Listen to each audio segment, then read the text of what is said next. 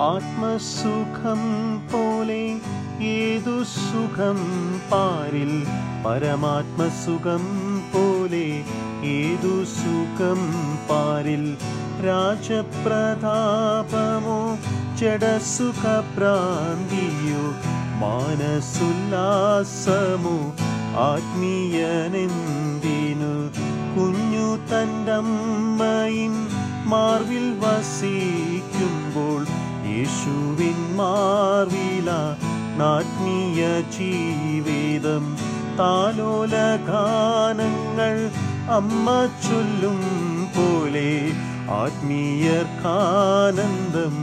യേശുവിൻ വാത്സല്യം കട്ടിലുമേത്തയും ചാരും തലയിണ സൗരഭ്യം തൂകുന്ന വാസന പൂക്കളും ചൂടുകുളിർമയും ശോഭന കാഴ്ചയും ഏകുന്ന മൂടിയും യേശുവിൻ വാത്സല്യം. ആത്മസുഖം പോലെ ഏതു സുഖം പാരിൽ പരമാത്മസുഖം പോലെ ഏതു സുഖം പാരിൽ രാജപ്രതാപമോ ജഡസുഖ ഭ്രാന്തിയോ മാനസുല്ലാസമോ ആത്മീയനിന്ദിനു ഏകാന്ത ജീവിത വരപ്രബലാപ്തനായി കൈകൾ തലയ്ക്കുവ ചുറങ്ങുമാസാധുവിൻ ശയ്യയിൽ ദൃശ്യരായി വേറാരുമില്ലെന്നാൽ കൂടാനു കോടികള ദൃശ്യങ്ങളുണ്ടല്ലോ. പൈസയൊന്നും കിശയ്ക്കുള്ളിൽ സമ്പാദ്യമായി വേണ്ടെന്നുറച്ചവൻ യേശുവെ പോൽ ധന്യൻ. കീർത്തി സമ്പാദ്യമോ പണം വട്ടി മേടയോ വസ്തുസ്ഥാനാധിയോ ആത്മീയനെന്തിനു? ആത്മസുഖം പോലെ ഏതു സുഖം പാരിൽ? പരമാത്മസുഖം പോലെ ഏതു സുഖം പാരിൽ? രാജപ്രതാപമോ ചടസുഖഭ്രാന്തിയോ മാനസുല്ലാസമോ ആത്മീയ നിന്ദിനു? പച്ചിലവർഗമോ പാകമാം കായ്കളോ പച്ചവെള്ളം താനോ പാചകാഹാരമോ. ഇച്ഛയൊന്നും തീണ്ട ആത്മീയരാസ്വതി ചീടുമ്പോളേതെന്റെ ആനന്ദം തൂകുന്നു. മുട്ടിൽ വണങ്ങിയോ പാദത്തിൽ നിന്നിട്ടോ. ദണ്ഡ നമസ്കാരം സാഷ്ടാംഗമായിട്ടു.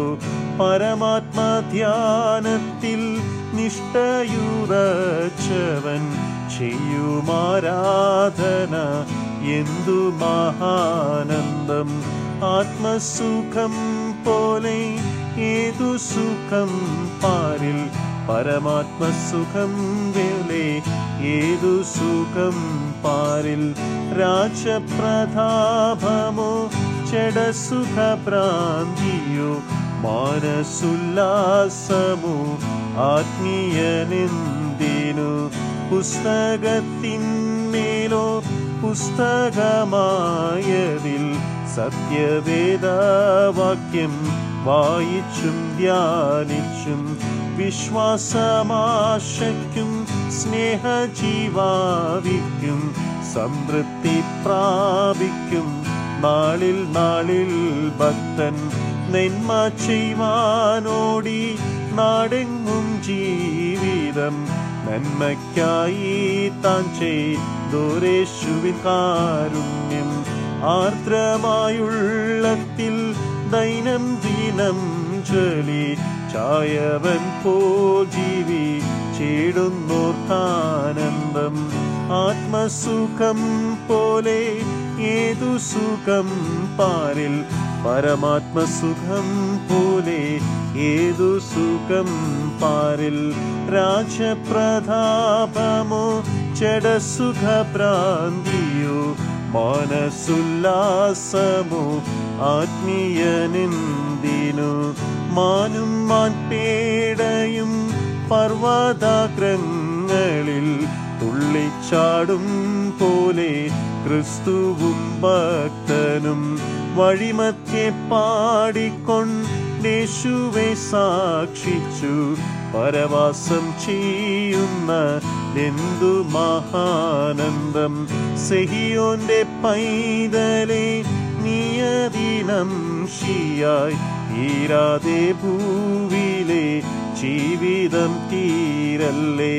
ഭൗതികമൂടന്മാർ മ്ലേച്ഛരായി നേവുന്ന ബ്രഹ്മയ സൗഖ്യങ്ങൾ ത്യാജമെന്നോർക്കുക നീ. ഭൂലോകം വീട്ടുടൻ നക്ഷത്രലോകങ്ങൾ കപ്പുറം ചേരുന്ന വിപ്രകാരമുള്ളോ ഭൂവിൽ പരദേശി മോക്ഷയാത്രക്കാരൻ പരമക്കാനാൻ നോക്കി പാരിൽ വസിക്കുന്നു.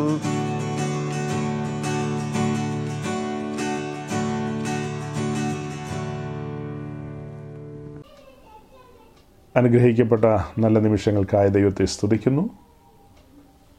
വാത്സല്യ സഹോദരങ്ങൾക്കെല്ലാം എന്റെ സ്നേഹവന്ദനം. വളരെ പഴയൊരു പാട്ടാണ് നാം പാടിക്കൊണ്ടിരുന്നത്. ഏകദേശം പത്തുനൂറ് വർഷം പിന്നിൽ സാധു കൊച്ചുകുഞ്ഞു ഉപദേശി എഴുതി താൻ പാടിയ പാട്ടാണതൊക്കെ. ഇച്ചിരി നീണ്ട പാട്ടാണ്. ഞാൻ കഴിഞ്ഞ ദിവസമാണ് അത് ശ്രദ്ധിച്ചത്. അപ്പോൾ അതിലെ ചില വരികളുമായിട്ടൊക്കെ നമുക്ക് ഇന്നത്തെ കാലത്ത് പൊരുത്തപ്പെടാൻ ബുദ്ധിമുട്ടാണ്. എങ്കിലും ആ കാലത്ത് അങ്ങനെ പാട്ടൊക്കെ എഴുതിയ ഭക്തന്മാർ അവരുടെ ജീവിതത്തിലൊക്കെ അങ്ങനെ ചില നിഷ്ഠകളിലൂടെയാണ് അവർ മുന്നോട്ട് പോയത്. അങ്ങനെയുള്ളവരെയൊക്കെ ദൈവം കരങ്ങളിൽ ഉപയോഗിച്ചതായിട്ടാണ് ചരിത്രത്തിൽ കാണുന്നത്. അംഗം പൊരുതുന്നവൻ സകലത്തിലും വർജനം ആചരിക്കണമെന്നൊക്കെ നമ്മൾ വായിക്കുന്നുണ്ട്. അപ്പോൾ അങ്ങനെ ആ വാക്യങ്ങളെയൊക്കെ അവർ അങ്ങ് ഗൗരവമായിട്ട് എടുത്തുകൊണ്ട് അവരതിനെയെല്ലാം അങ്ങ് പൂർണ ഗൗരവത്തിൽ തന്നെയാണ് കൈക്കൊണ്ടതെന്നാണ് എന്റെ വിശ്വാസം. നമ്മൾ പരിഷ്കാരികളും പരിജ്ഞാനികളും പുരോഗമനവാദികളൊക്കെ ആയതുകൊണ്ട് നമുക്ക് ദൈവവചനത്തെ എല്ലാ നിലയിലും അങ്ങനെ അങ്ങ് ഏറ്റെടുക്കാനായിട്ട് പറ്റുന്നില്ല. സാരമില്ല. നമ്മൾ നമ്മുടെ വണ്ടി ഉള്ളതുപോലെ ഓടിക്കുക. അവർ അവർക്ക് പറ്റുന്ന രീതിയിൽ അവർ ഏറ്റെടുത്തു. ഈ നൂറ് വർഷത്തിന് ശേഷം അവരെഴുതിയ പാട്ടുകൾ നമ്മളിന്ന് പാടുകയാണല്ലോ. നമ്മളിത് പാടാനൊക്കെ ആയിട്ട് ശ്രമിക്കുന്നതിന്റെ കാരണം എന്തെന്ന് ചോദിച്ചാൽ കർത്താവ് വരാൻ താമസിച്ചാൽ അടുത്ത തലമുറകളും ഇതിങ്ങനെ കൈമാറി പോണമല്ലോ ഇതിങ്ങനെ കിടക്കട്ടെ ഇവിടെ. നമ്മളിങ്ങനെ പാടുന്നു നമ്മൾ കുറച്ച് പേരൊക്കെ അത് ശ്രദ്ധിക്കുന്നു. ഈ ഒരു പാട്ടിന്റെ കാര്യമല്ല ഇങ്ങനെ അർത്ഥവത്തായ പല പാട്ടുകളുമൊക്കെ ഇങ്ങനെ പാടിപ്പോകുന്നു. അതുപോലെ ദൈവം കരങ്ങളിൽ ഉപയോഗിച്ച ഭക്തന്മാരെക്കുറിച്ചുള്ള ചരിത്രങ്ങളൊക്കെ ഇടയ്ക്ക് നമ്മൾ പറയുമ്പോൾ ചരിത്രത്തിന്റെ ഒരു തുടർച്ചകളാണതെല്ലാം. കഴിഞ്ഞ കാലങ്ങളിൽ അതായത് പൂർവകാലങ്ങളിൽ നൂറ്റാണ്ടുകൾക്ക് പിന്നിലേക്ക് പോയി കഴിഞ്ഞാൽ കാര്യമായ ചരിത്രങ്ങളില്ല. ക്രിസ്തീയ സഭയുടെ ചരിത്രം നമ്മൾ നോക്കുമ്പോഴും ആദ്യത്തെ ഒരു മൂന്ന് നൂറ്റാണ്ട് കഴിഞ്ഞാൽ പിന്നീട് ചരിത്രത്തിൽ യഥാർത്ഥ സഭയെക്കുറിച്ചുള്ള പഠനങ്ങൾ അത് വിസ്മൃതിയിലായിരുന്നു. കാരണം അത് ചക്രവർത്തിയുടെ ഭരണകാലമാണ്. ചക്രവർത്തി ക്രിസ്തുമതത്തിന്റെ തലവനുമാണ്. ആ കാരണത്താൽ യഥാർത്ഥ ക്രിസ്ത്യാനികൾക്ക് വിശുദ്ധിയിലും വേർപാടിലും ജീവിക്കുന്ന ദൈവമക്കൾക്ക് അവർക്ക് ചരിത്രം ചമയ്ക്കാൻ അധികാരമില്ലായിരുന്നു. ഒരു തരത്തിലും ഒരു രീതിയിലും ചരിത്രത്തിന്റെ ഭാഗമായി അത് എഴുതി വെക്കാനോ അടുത്ത തലമുറയെ അറിയിക്കാനോ ഒന്നും അവർക്ക് കഴിഞ്ഞില്ല. പിന്നീട് ഒരു ആയിരം വർഷം കഴിഞ്ഞിട്ടാണ് നമ്മൾ ചരിത്ര രചനകളൊക്കെ കാണുന്നത്. ഏകദേശം ഒരു ആയിരത്തി ഒരുന്നൂറുകൾ ആയിരത്തി ഇരുന്നൂറുകളിലൊക്കെ ആ രചനകൾ പോലും കാത്തലിക് സൈഡിൽ നിന്നുള്ള രചനകളാണ്. കാത്തലിക് സൈഡിൽ നിന്നാണ് അവരാണ് അന്നും ചരിത്രം എഴുതി വയ്ക്കുന്നത് അവർ പറഞ്ഞ ചരിത്രമാണ് നമുക്ക് മനസ്സിലാകുന്നത്. അപ്പോൾ കാത്തലിക് ചർച്ചിന്റെ ആ സഞ്ചാരത്തിന് ബദലായി ഒരു ചെറിയ കൂട്ടം സൈഡിലൂടെ പോകുന്നുണ്ടെന്ന് അവർ പറയുന്നുണ്ട്. ആ കൂട്ടത്തെ അവർ പാഷാണ്ടികൾ എന്നാണ് വിളിക്കുന്നത്. പാഷാണ്ഡത എന്ന് പറഞ്ഞാൽ ഉപദേശ പെശകാരെന്നുള്ള നിലയിലാണ് അവർ പരിഗണിക്കുന്നത്. എല്ലാ കാലത്തും അങ്ങനെയല്ലേ? സത്യം പറയുന്നവരെ ഉപദേശ പെശകാരെന്ന ആൾക്കാർ പറയുന്നത് യെസ് അപ്പോൾ ഉപദേശം എന്താ? അത് ഞങ്ങൾക്ക് അറിയില്ല. നിങ്ങൾ പറയുന്നു അത് ഉപദേശ പെശക. അപ്പോൾ ഉപദേശം എന്താ? എന്നാൽ നിങ്ങൾ പറയൂ. അത് ഞങ്ങൾക്കൊട്ട് അറിയുമില്ല വേണ്ട വിധത്തിൽ പറയാനും അറിയില്ല. പിന്നെ ഇങ്ങനെ ഒരു വെടി പൊട്ടിക്കുക എന്നുള്ളത് മനുഷ്യന്റെ ചരിത്രത്തിൽ കിടക്കുന്ന കാര്യങ്ങളാണ്. എനിവേ പറഞ്ഞു വന്നത് ഇത്രയേ ഉള്ളൂ. അർത്ഥവത്തായ പാട്ടുകളും ചരിത്രങ്ങളും എല്ലാം തലമുറകൾക്ക് കൈമാറി കൊടുക്കേണ്ട ഉത്തരവാദിത്വം നമുക്കുണ്ട്. ദൈവം മലയാളക്കരയിൽ പ്രവർത്തിച്ചതും തന്റെ ജനത്തെ ഉണർത്തിയതും അങ്ങനെ യഥാർത്ഥ ഉപദേശവും പഥ്യോപദേശവും വ്യാപരിച്ചതും ഒക്കെയായ കാര്യങ്ങളെക്കുറിച്ച് നമുക്കൊരു ഐഡിയ കിട്ടാൻ വേണ്ടിയിട്ടാണ് ഇടയ്ക്കിടയ്ക്ക് ചില കാര്യങ്ങൾ അങ്ങനെയൊക്കെ പറയുന്നത്. നാം വന്നെത്തിയിരിക്കുന്ന ഒരു പുതിയ മാസത്തിലേക്കാണ്. ആ മാസത്തിന്റെ പ്രത്യേകത വർഷത്തിന്റെ അവസാന മാസമാണ്. ജനുവരി മാസത്തെ ആദ്യത്തെ ആഴ്ചയിലെ കൂടിവരവ് നമ്മുടെ സൂ മീറ്റിംഗ് ഇന്നലെ കഴിഞ്ഞതുപോലെ എനിക്ക് ഫീൽ ചെയ്യുന്നു. ഇതെങ്ങനെ ഇത് ഇത്ര പെട്ടെന്ന് ഉരുട്ടിക്കൊണ്ട് പോകുന്നു എന്നുള്ളത് ഒരു അത്ഭുതം തന്നെയാണ്. നമ്മൾ മുൻപ് ഈ ഭൂമി ജീവിച്ച ആൾക്കാരല്ലേ? പണ്ട് കാലത്തൊക്കെ. അന്നൊക്കെ ഇങ്ങനെ ഒരു വർഷത്തിന് ഇങ്ങനെ ഇങ്ങനെ ഒരു ഇത്ര സ്പീഡിലൊന്നും ഇത് പോകാറില്ല ഏ ഒരു എൺപതുകൾ എഴുപതുകളൊക്കെ എന്ന് പറഞ്ഞു കഴിഞ്ഞാൽ ആ കാലഘട്ടത്തിൽ ജീവിച്ച മനുഷ്യരെന്നെ കേൾക്കുന്നുണ്ടല്ലോ. നമുക്കറിയാം. അന്നും പന്ത്രണ്ട് മാസമാണുള്ളത്. സംഭവമൊക്കെ ശരി തന്നെയാണ് ഇങ്ങനെ ഇത് ഇത്ര പെട്ടെന്ന് തീരാറില്ല. ഇപ്പം ഇത് കണ്ണടച്ച് തുറക്കുന്നതിന് മുമ്പ് എല്ലാം തീർന്നു തീർന്നു പോവുക. ഇപ്പം നമ്മൾ രണ്ടായിരത്തി ഇരുപത്തി മൂന്നിനെ വരവേൽക്കാൻ ഒരു ശ്രമത്തിലാണ് നമ്മുടെ പല പ്രിയപ്പെട്ടവരും രണ്ടായിരത്തി ഇരുപത്തി മൂന്നിലേക്ക് കടക്കാൻ കഴിയാതെ ഈ ഡിസംബറിന്റെ നഷ്ടമെന്നോ നവംബറിന്റെ നഷ്ടമെന്നോ ഒക്കെ പറഞ്ഞതുപോലെ ഈ ഭൂമിയിൽ നിന്ന് മാറ്റപ്പെട്ടു പോയതായിട്ട് നമുക്കറിയാം. അങ്ങനെ പല പ്രിയപ്പെട്ടവരും. ദൈവത്തിന്റെ മഹാകൃപയാൽ നമ്മളിപ്പോൾ ആയിരിക്കുന്നു. നമ്മുടെ ഒരുക്കം പൂർത്തിയാകാനുണ്ട്. അതിനു വേണ്ടിയാണ് നമ്മെ ആക്കി വെച്ചിരിക്കുന്നത് അല്ലെങ്കിൽ നമ്മയും തിരിച്ചു വിളിക്കും. കോച്ച് കളിക്കാരെ തിരിച്ചു വിളിക്കുന്ന പോലെ നമ്മെ തിരിച്ചു വിളിക്കും. മനുഷ്യപുത്രന്മാരെ തിരികെ വരുവിനെന്നുള്ള ഒരു വിളി വിളിക്കും സൃഷ്ടാവ്. അതിന് വിശുദ്ധന്മാരെന്ന നിലയിൽ ദൈവമക്കളെന്ന നിലയിൽ നമ്മെ സംബന്ധിച്ച് ദൈവത്തിന്റെ കാര്യപരിപാടി നമ്മുടെ ജീവിതത്തിൽ പൂർത്തീകരിക്കപ്പെടണം. സമയം തരികയാണ് നമുക്ക്. ആ സമയം നാം എന്താ ശുദ്ധീകരണത്തിനായി ക്ലെൻസിങ്ങിനായി നമ്മെ ആക്കി വെച്ചിരിക്കുന്നു. തന്റെ വചനത്തിലൂടെയും തന്റെ ആത്മാവിലൂടെയും തനിക്ക് ബോധിച്ചതുപോലെയും. അത്ര തന്നെ. ദൈവത്തിന്റെ കാര്യപരിപാടിയിലേക്ക് നമ്മെ കൊണ്ടുവരുവാൻ തനിക്ക് ബോധിച്ചതുപോലെയെല്ലാം നമ്മോട് ഇടപെടും. അത് ചോദ്യം ചെയ്യാനൊന്നും നമുക്ക് അവകാശമില്ല അപ്പോൾ ഈ വർഷാവസാനത്തേക്ക് വരുമ്പോൾ നാം തിരിഞ്ഞു നോക്കിക്കഴിഞ്ഞാൽ എത്ര അതിശയകരമായി അത്ഭുതകരമായി ദൈവം നമ്മെ നടത്തി. തന്റെ വചനം എത്രയോ ശ്രേഷ്ഠമായ നിലയിൽ നമ്മുടെ മുമ്പാകെ വെളിപ്പെടുത്തി തന്നു. ഞാൻ ഈ സമാഗമന കൂടാരം എന്ന നമ്മുടെ പഠന വിഷയത്തിലേക്ക് തിരിഞ്ഞ് തിരിഞ്ഞ് ഇങ്ങനെ ഇടയ്ക്ക് നോക്കും നോക്കുമ്പോൾ യാദൃച്ഛികമെന്നോണമാണ് നമ്മൾ ആ വിഷയം തിരഞ്ഞെടുത്തതും അങ്ങനെ ഒരു ധ്യാനം ആരംഭിച്ചതും മനഃപൂർവമല്ല. അതായത് ഡെലിബറേറ്റ്ലി ഇങ്ങനെ ഒരു പ്രസംഗം പ്രസംഗിച്ച് തീരൂ എന്ന നിലയിലൊന്നും വന്നതല്ല. സംഭവിച്ചു പോയി. അത് തുടർന്നു പോയി. അതങ്ങനെ മുന്നോട്ട് വന്നപ്പോൾ നമുക്ക് ഒത്തിരി കാര്യങ്ങൾ ദൈവാത്മാവ് വെളിപ്പെടുത്തി തന്നു. നിങ്ങൾക്കെന്നല്ല ഞാൻ പറഞ്ഞത് നമുക്കെന്നാണ് പറഞ്ഞത്. കാരണം ഞാനും അതുവരെ ചിന്തിക്കാത്തതും ഗ്രഹിക്കാത്തതുമായ പല കാര്യങ്ങളുമാണ് ഇങ്ങനെ പ്രസംഗിച്ചു പോകുമ്പോൾ ഓൺ ദ സ്പോട്ടിലൊക്കെ വെളിപ്പെട്ട ഒത്തിരി കാര്യങ്ങളുണ്ട്. ചിലപ്പോൾ ദൈവവചനം ഒരുക്കിക്കൊണ്ടിരിക്കുന്ന സമയത്ത് കാത്തിരിക്കുന്ന സമയത്തൊക്കെ വചനത്തിൽ നമുക്ക് പലതും മനസ്സിലാകാറുണ്ട്. എന്നാൽ ഇങ്ങനെ സംസാരിച്ചുകൊണ്ടിരിക്കുന്നതിനിടയ്ക്ക് ഗംഭീരമായ വെളിപ്പാടുകൾ ദൈവാത്മാവ് തന്നിട്ടുണ്ട്. അങ്ങനെ ഈ വിഷയങ്ങളൊക്കെ നമ്മളിങ്ങനെ പറഞ്ഞു പോകുമ്പോൾ കഴിഞ്ഞ ദിവസം ഇങ്ങനെ ഈ കാര്യത്തെക്കുറിച്ചുള്ള ഒരു ചിന്തയിലിരിക്കുമ്പോൾ നമ്മൾ മുൻപ് പെട്ടകത്തെക്കുറിച്ച് പറഞ്ഞൊരു ഓർമ്മയുണ്ടല്ലോ പെട്ടകം. പെട്ടകത്തിന്റെ ഒരു സഞ്ചാരത്തെക്കുറിച്ച്. അതായത് സമാഗമന കൂടാരം നിർമ്മിച്ചത് ഹോരേബിലാണ്. അവിടെ നിന്ന് ഇസ്രായേലിന്റെ കൂടെ കൂടാരം അവരുടെ നടുവിൽ സഞ്ചരിച്ചുകൊണ്ടിരിക്കുകയാണ്. അപ്പോൾ പെട്ടകം മുൻപിൽ പോകുന്നു കൂടാരത്തിന്റെ പാർട്സ് എല്ലാം സഞ്ചാരത്തിൽ കൂടെയുണ്ട്. മേഘം നിൽക്കുന്നിടത്ത് പെട്ടകം നിൽക്കുന്നു അവിടെ അതിന് ചുറ്റും കൂടാരം അടിക്കുന്നു. അങ്ങനെയാണ് അതിന്റെ ഒരു ക്രമം നമുക്കറിയാം. അപ്പോൾ ഈ പെട്ടകത്തെക്കുറിച്ച് നമ്മൾ ചിന്തിക്കുമ്പോൾ പെട്ടകം മരുഭൂമിയിലൂടെ ഒരു സഞ്ചാരമുണ്ട്. പിന്നത്തേതിൽ പ്രോമീസ്ഡ് ലാൻഡിലൂടെ അഥവാ വാറ്റത്ത ഭൂമിയിലൂടെ ഒരു സഞ്ചാരമുണ്ട്. രണ്ട് സഞ്ചാരം നമ്മൾ കാണുന്നുണ്ട്. ആ കാര്യത്തെക്കുറിച്ച് മുന്നമേ അങ്ങനെ പറഞ്ഞിട്ടില്ല. എന്നാൽ ഞാൻ ഇപ്പോൾ ഇങ്ങനെ അങ്ങ് പറയുകയാണ്. മരുഭൂമിയിലൂടെ ഒരു സഞ്ചാരമുണ്ട്. പിന്നത്തേതിൽ അത് വാക്റ്റത്ത ഭൂമിയിലേക്ക് കടന്നിട്ടുള്ള സഞ്ചാരമുണ്ട്. രണ്ടിടത്തും പ്രക്ഷുബ്ധമായ കാലാവസ്ഥകൾ ഉണ്ടായിട്ടുണ്ട്. മരുഭൂമിയിലും പ്രക്ഷുബ്ധമായ അനുഭവങ്ങളുണ്ട്. വാക്റ്റത്ത ഭൂമി കയറിയപ്പോഴും വളരെ കാറ്റും കോളും ഒക്കെ അടിച്ചിട്ടുണ്ട്. മരുഭൂമിയിലുള്ള സഞ്ചാരത്തിലല്ലേ നമ്മൾ അമോലിക്കരെ കാണുന്നതും സീഗോനെ ഓഗിനെ ഒക്കെ കാണുന്നത് യുദ്ധങ്ങളൊക്കെയുണ്ട്. ചെറിയ യുദ്ധങ്ങളാണെന്ന് മാത്രമേ ഉള്ളൂ. മരുഭൂമിയിലെ കാറ്റുകളൊക്കെ നമുക്കറിയാം. പലതരത്തിലുള്ള പരിശോധനകൾ പ്രതിസന്ധികൾ പ്രതികൂലങ്ങൾ എല്ലാം മരുഭൂമിയിലും ഉണ്ടായിട്ടുണ്ട്. വാക്റ്റത്ത ഭൂമിയിലേക്ക് വന്നതിന് ശേഷമോ? അവിടെ ഗംഭീര യുദ്ധങ്ങളല്ലേ? അവിടെ കനത്ത പരിശോധനകളല്ലേ? അവിടെ മുൻപോട്ട് വരുമ്പോൾ ഗിൽഗാൽ ഗിൽഗാലിൽ നിന്ന് പിന്നെ ഷീലോവ്. ഷീലോവ് എന്നൊക്കെ പറഞ്ഞാൽ വളരെ സമയമെടുത്ത് നമ്മൾ ചിന്തിച്ച വിഷയങ്ങളാണ്. അവിടെ വെച്ച് പെട്ടകം പിടിക്കപ്പെടുന്നു ഫെലിസ്തരാൽ. അങ്ങനെ വലിയ കലുഷിതമായ അന്തരീക്ഷങ്ങൾ. ഒടുക്കം പെട്ടകം മടങ്ങി വരുന്നു. അത് ചില സ്ഥലങ്ങളിൽ ഇരിക്കുന്നു. അമീനാദാവിന്റെ വീട്ടിലിരിക്കുന്നു. ഓബേദേദോമിന്റെ വീട്ടിലിരിക്കുന്നു. അവിടെ നിന്ന് പെട്ടകം എരുശിലേമിലേക്ക് കൊണ്ടുവരുന്നു. അതായത് ദാവീദ് താൽക്കാലികമായി അടിച്ചൊരു ഒരു ടെന്റിലേക്ക് കൊണ്ടുവന്ന് അവിടെ വെച്ച് അവിടെ കൊണ്ടുവന്ന് വെക്കുന്നു. പിന്നീട് ദാവീദിന്റെ കാലത്തിന് ശേഷം ശലോമോൻ ഇരുഷലേമിൽ ദൈവാലയം പണിയുന്നു. ആ ദൈവാലയത്തിന്റെ അന്തർമന്ദിരത്തിലേക്ക് പെട്ടകം കടന്നു വരികയാണ്. കൂടാരമെല്ലാം ഇവിടെ ചുരുട്ടി വെച്ചു. ബാക്കി കാര്യങ്ങളെല്ലാം ഇവിടെ ചുരുട്ടി വെച്ചു.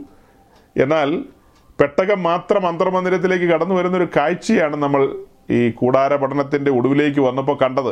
അതായത് ചില ആഴ്ചകൾ ആഴ്ചകൾക്ക് പിന്നിൽ നമ്മൾ അങ്ങനെ ഒരു മഹത്തായ കാഴ്ച കണ്ടു.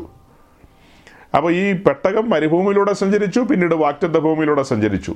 ഒരു ദൈവവൈതലിന്റെ ജീവിതത്തിലേക്ക് തിരിഞ്ഞു നോക്കുമ്പോൾ അവനൊരു മരുഭൂമിവാസത്തിന്റെ വാസത്തിന്റെ കാലമുണ്ട് വാക്റ്റത്ത ഭൂമിയുടെ കാലമുണ്ട്. അതായത് നാം രക്ഷിക്കപ്പെട്ട് സ്നാനപ്പെട്ട് കൃപയിൽ മുൻപോട്ട് വരുമ്പോൾ ക്രിസ്തീയ ജീവിതത്തിന്റെ ഒരു ബാല്യകാലമുണ്ട്. ഒരു ശൈശവാവസ്ഥയുണ്ട്. ഒരു പ്രിലിമിനറി സ്റ്റേജ് ഉണ്ട്. അതാണ് മരുഭൂമി കാണിക്കുന്നത്. പിന്നീട് വാക്റ്റത്ത് ഭൂമി കാണിക്കുന്നതോ? നാം ആത്മീയത്തിൽ മുൻപോട്ട് കടന്നു വന്ന ഒരു കാഴ്ചയാണ്. യോർദാനും ഒക്കെ കടന്ന് വാക്റ്റത്ത ഭൂമിയിലേക്ക് വരുന്ന ഒരു കാഴ്ചയാണ്. ആ വാക്റ്റത്ത ഭൂമിയിലെ സഞ്ചാരം ദീർഘമായ സഞ്ചാരമാണ് അവിടെയും.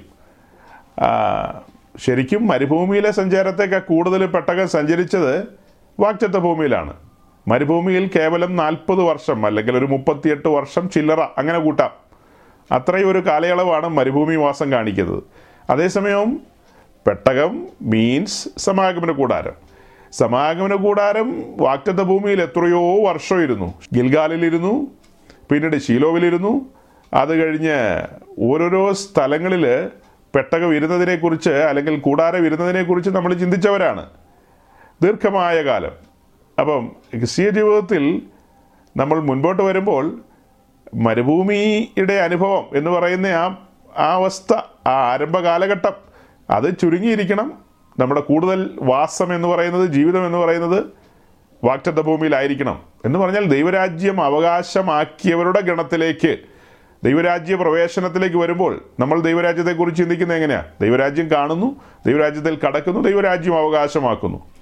അങ്ങനെ ദൈവരാജ്യത്തിലേക്ക് കടന്നു വന്ന് അതിന്റെ മഹിമകൾ അനുഭവിച്ച് മഹിമകളൊക്കെ അനുഭവിക്കുന്ന കാര്യം പറയുമ്പോൾ തന്നെ യുദ്ധങ്ങളുണ്ട് അവിടെ. നിരന്തര യുദ്ധങ്ങളാണ്. ചെറിയ യുദ്ധങ്ങളല്ല വലിയ യുദ്ധങ്ങളുണ്ട്. പരിശോധനകളുണ്ട്. പരീക്ഷകളുണ്ട്. അതെല്ലാം പത്രോസും പറഞ്ഞു വെച്ചിരിക്കുകയാണ്. പരീക്ഷകളുണ്ട് പരിശോധനകളുണ്ട്. ഇതെല്ലാം താണ്ടി പിന്നത്തേതിൽ ഒടുക്കം പെട്ടകത്തെ നാം കാണുന്നത് എവിടെയാ? അതിപരിശുദ്ധ സ്ഥലത്തേക്ക് അഥവാ അന്തർമന്ദിരത്തിലേക്ക് മഹത്വമാർന്ന ആലയത്തിന്റെ അന്തർമന്ദിരത്തിലേക്ക് പ്രവേശിക്കുന്ന ഒരു കാഴ്ചയാണ്. ഞാനിപ്പോൾ ഇത് പറയാൻ കാരണം എന്തെന്ന് ചോദിച്ചാൽ കഴിഞ്ഞ ദിവസം അല്ലെങ്കിൽ കഴിഞ്ഞ രാത്രിയിൽ പതിവായി പറഞ്ഞുകൊണ്ടിരിക്കുന്ന വിഷയത്തിൽ നിന്ന് ഡിവൈറ്റ് ചെയ്ത് നമ്മുടെ തലമുറകളെക്കുറിച്ച് അതായത് ഭാവി തലമുറകളെക്കുറിച്ച് ചില കാര്യങ്ങൾ പറയാനിടയായി. അതിന് ഉപോത്ബലകമായി നമ്മുടെ നാട്ടിലുള്ള ഒരു ജസ്റ്റിസ് ജസ്റ്റിസ് ദേവൻ രാമചന്ദ്രൻ എന്ന് പറയുന്ന അദ്ദേഹത്തിന്റെ ഒരു പ്രസംഗം സോഷ്യൽ മീഡിയയിൽ വൈറലായിരുന്നു അതിലെ ഒന്ന് രണ്ട് സെന്റൻസുകൾ ഞാൻ ഉയർത്തി കാണിച്ചു. അങ്ങനെയാണ് ആ കാര്യങ്ങൾ പറയാനിടയായത്. അപ്പോൾ അങ്ങനെ പറഞ്ഞു പോയ കൂട്ടത്തിൽ ഒത്തിരി കാര്യങ്ങൾ പറഞ്ഞു ഈ തലമുറയിൽ. നിങ്ങളിൽ പലരും എന്നെ കേൾക്കുന്ന പലരും നിങ്ങൾക്കെല്ലാം മക്കളുണ്ട്. ഈ കഴിഞ്ഞ ദിവസവും കൂടെ ഒരു പിതാവ് എന്നെ വിളിച്ച് സംസാരിച്ചിരുന്നു അദ്ദേഹത്തിന്റെ മകൻ ഇവിടെ ബാംഗ്ലൂരിൽ ഒരു പഠനത്തിന് വരുന്നു. അതിന്റെ ചില കാര്യങ്ങളൊക്കെ എന്നോട് സംസാരിക്കാനിടയായി. അപ്പം നമ്മൾ നമ്മുടെ മക്കളും അവരുടെ പഠനവും അവരുടെ ഫ്യൂച്ചർ അഥവാ അവരുടെ ജോലി മറ്റു കാര്യങ്ങൾ ഇതിലെല്ലാം ഉത്കണ്ഠയൊക്കെ ഉള്ളവരാണ്. ഇല്ലെന്നൊക്കെ പറഞ്ഞാലും അത്യാവശ്യം മിനിമം ഉത്കണ്ഠയൊക്കെ ഉള്ളവരാണ്. എന്താകും ഏതാകും എവിടെയാകും എന്നൊക്കെയുള്ള ചിന്തകളൊക്കെ ഉണ്ട്.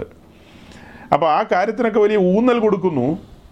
ഊന്നൽ കൊടുക്കുമ്പോൾ ഞാനിപ്പോൾ പറഞ്ഞ റൂട്ടുണ്ടല്ലോ. ഒരു റൂട്ട്. ഇപ്പം നമ്മുടെ മക്കൾ ബി ടെക് ആയിരിക്കും എം ടെക് ആയിരിക്കും പിന്നെ ടെക്കുകളായിരിക്കും പലതരം ടെക്കുകളായിരിക്കും. പല കാര്യങ്ങളും അവർക്കറിയാമെന്നേ. ഇപ്പം ഞാൻ ഇന്നലെ പറഞ്ഞ സെന്റൻസുകൾ ഒന്നുകൂടെ റിപ്പീറ്റ് ചെയ്യാം. അതാ ശരി. അവർ ക്വാണ്ടം ഫിസിക്സ് ആയിരിക്കും പഠിക്കുന്നത് മെറ്റാഫിസിക്സ് ആയിരിക്കും പഠിക്കുന്നത് പിന്നെ എന്താ ഡേറ്റ സയൻസിലൊക്കെ നിപുണന്മാരായിരിക്കും.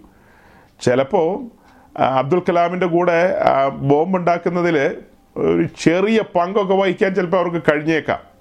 അങ്ങനെയൊക്കെയുള്ള കാര്യത്തിൽ എല്ലാം മികവുള്ള മികവുള്ളവരാണ് നമ്മുടെ സന്തതി പരമ്പരകളെല്ലാം. ആണും പെണ്ണും ഒക്കെ മികവുണ്ട്. ഇലക്ട്രിക് ഫീൽഡാകട്ടെ ഇലക്ട്രോണിക് ഫീൽഡാകട്ടെ ഏത് ഫീൽഡിലും അവർ അങ്ങനെ മികവ് തെളിയിക്കുന്നുണ്ട്. മെഡിക്കൽ ഫീൽഡിലേക്ക് നോക്കി അവിടെയും അവർ മികവൊക്കെ തെളിയിക്കുന്നുണ്ട്. നമ്മുടെ പെറ്റിക്കോസുകാർ പെൺപിള്ളേരെ കുത്തിവെക്കുമ്പോൾ സൂചിയൊന്നും ഒടിഞ്ഞു പോകുന്നില്ല. ഏത്? നമ്മുടെ നേഴ്സുമാർ കുത്തിവെക്കുമ്പോൾ ശരിക്കും സൂചിയൊക്കെ കയറി പോകുന്നുണ്ട്. അതുപോലെ നമുക്ക് ഡോക്ടർമാരുണ്ട്. അവർ ഈ സൂത്രം വെച്ച് നോക്കുമ്പോൾ ചെവിക്കകത്ത് ഈ സാധനമൊക്കെ അതിന്റെ സ്പന്ദനമൊക്കെ കേൾക്കാൻ കഴിയുന്നുണ്ട്. എല്ലാ കാര്യങ്ങളും സ്മൂത്തായിട്ട് പോകുന്നു. പക്ഷേ എത്ര പേർക്ക് ഇങ്ങനെ ഈ പെട്ടകം ഹോരേബിൽ നിന്ന് പുറപ്പെടുന്ന ആ ഒരു പുറപ്പെടിയിലും അത് മരുഭൂമിയിലൂടെ സഞ്ചരിക്കുന്നതും യോർദാൻ കടക്കുന്നതും വാക്റ്റത്ത ഭൂമിയിലേക്ക് പ്രവേശിക്കുന്നതും ഗിൽഗാലിന്റെ പ്രസക്തി എന്താണ് ഷീലോവിന്റെ പ്രസക്തി എന്താണ് നെബോയുടെ പ്രസക്തി എന്താണ് ഇങ്ങനെ ഇങ്ങനെ ഗിൽബോവയുടെ പ്രസക്തി എന്താണ് ഇങ്ങനെ ഓരോ കാര്യങ്ങളും ചോദിച്ചാൽ അന്തം വിട്ട് കുന്തം വിഴുങ്ങിയതുപോലെ ഇരിക്കും. അല്ലേ? സോദരരെ അതെ. നിങ്ങളുടെ മൗനം സമ്മതമെന്ന് ഞങ്ങൾ വിശ്വസിക്കുന്നു. തുടർ ശുശ്രൂഷയിലേക്ക് പ്രവേശിക്കാം. എന്താ തുടർ ശുശ്രൂഷ? കല്യാണം കെട്ടിക്കുമ്പോൾ പറയുന്ന കാര്യം അതൊക്കെ. ഇവിടെ നിങ്ങൾക്ക് കാര്യമായിട്ടൊന്നും പറയാനില്ലെന്ന് എനിക്കറിയാം. കാരണം നിങ്ങൾ ഉത്കണ്ഠാകുലരാണ് പലരും. സംഭവമൊക്കെ ശരിയെന്നേ പഠിപ്പിക്കണമെന്ന് ഞാൻ അതിനൊന്നും തടസ്സം നിന്നതല്ല. ഞാൻ ഇപ്പം ഈ പറഞ്ഞ കാര്യമുണ്ടല്ലോ. ഇതൊന്നും വെളിപ്പെടുന്നില്ലെന്നേ. ഈ കാര്യങ്ങളൊന്നും വെളിപ്പെട്ട് കിട്ടുന്നില്ല. നമ്മുടെ നാട്ടിലെ I P C A G Sharon church of God new India church of God അത്രയും കൂട്ടാം. അതുമായി ബന്ധപ്പെട്ടവരെ ഏറിയ പങ്കുകൂടെ ഉള്ളത് അല്ലാത്തവരും ഉണ്ട്. അപ്പം നിങ്ങളെല്ലാം കോളർ പിടിച്ചെടുന്നവരാണ്. അതിലെ ചില മൂന്നക്ഷരക്കാരൊക്കെ വിശേഷിച്ച് കോളർ പിടിച്ച് എന്തോ ഒരു അഭിമാനം പോലെയാണ് എന്നാ അഭിമാനം? ഒന്നുമില്ല. രക്ഷിക്കപ്പെട്ട് സ്നാനപ്പെട്ട് കൃപയാൽ പുസ്തകത്തിൽ പേര് വന്നു. അത് ഓർത്ത് അഭിമാനിച്ചാൽ മതി. അല്ലാതെ ഈ മൂന്നക്ഷരത്തിലൊന്നും അഭിമാനിക്കേണ്ട. ഇതിലൊന്നും വലിയ കഥയും കഴമ്പും കാമ്പും ഒന്നും ഇല്ലെന്ന് ഇതൊന്നും ദൈവം അറിയുന്നില്ല ഇതിനെയൊന്നും ഏതിനെയാ? ഈ മൂന്നക്ഷരത്തെ ഒന്നും ദൈവം അറിയുന്നില്ല. അതെന്നെ സംഘടനയാന്നൊക്കെ ചിലപ്പോൾ ചോദിച്ചു കളയും ചെന്ന് കഴിയുമ്പോൾ അങ്ങനെ ഒരു സംഘടന ഉണ്ടായിരുന്നു അതെ ഞങ്ങളുടെ ആസ്ഥാനം ഇന്ന സ്ഥലത്തായിരുന്നു. ഞാൻ അറിഞ്ഞില്ലല്ലോ മകനെ എന്ന് പറയും. നമ്മൾ രക്ഷിക്കപ്പെട്ട് ആ കൃപയിൽ നിൽക്കുകയാണെങ്കിൽ ദൈവത്തെ ഭയപ്പെടുകയാണെങ്കിൽ ആത്മാവിനെ അനുസരിച്ച് നടക്കുകയാണെങ്കിൽ യോഗ്യം. തലമുറകളെ അഭ്യസിപ്പിക്കണം. ഞാൻ നേരത്തെ നമ്മുടെ കൂട്ടത്തിലാണ് വേറെ എവിടെയാണെന്ന് ഓർക്കുന്നില്ല. എനിക്ക് ഭയങ്കര പ്രിയങ്കരൻ തന്നെയാണ് അബ്രഹാം. അബ്രഹാമിനെ കുറിച്ച് പറഞ്ഞു വന്നപ്പോൾ ഒരു ഭാഗം ഞാനത് കട്ട് ചെയ്തെടുത്തു ആ മെസ്സേജ് കാരണം എന്താ? ആ മനുഷ്യൻ തന്റെ മകനെയും കൊച്ചുമകനെയും കൂടാരത്തിൽ പാർക്കാൻ പ്രാക്ടീസ് ചെയ്യിച്ചു. അഭ്യസിപ്പിച്ചു എന്ന് പറയാം. അല്ലേ? നമ്മൾ ആരെങ്കിലും അങ്ങനെ എന്തെങ്കിലും കാര്യത്തിൽ അഭ്യസിപ്പിക്കുന്നുണ്ടോ? എനിക്ക് വളരെ പരിചയമുള്ള ഒരു സീനിയർ ദേവദാസൻ ഈ ചില മാസങ്ങൾക്ക് മുമ്പ് മരിച്ചുപോയി. അദ്ദേഹം ഒരു പത്ത് നാൽപ്പത് വർഷം അമേരിക്കയിലായിരുന്നു. എബിയും ഞാനും ഒക്കെ അടുത്തറിയുന്ന ഒരാളാണ്. ഞങ്ങളുടെ ഒരു ദേശക്കാരനൊക്കെയാണ്. അദ്ദേഹം അമേരിക്കയിൽ നിന്ന് ഈ അടുത്ത കാലത്ത് നാട്ടിൽ വന്നപ്പോൾ അവിടെ വെച്ച് അങ്ങ് മരിച്ചുപോയി. ഞാൻ കാലങ്ങൾക്ക് മുമ്പ് അദ്ദേഹത്തിന്റെ മക്കൾ രണ്ട് ആൺമക്കളുണ്ട്. ആ മക്കളെ കുറിച്ച് കേട്ടിട്ടുണ്ട് എന്താ?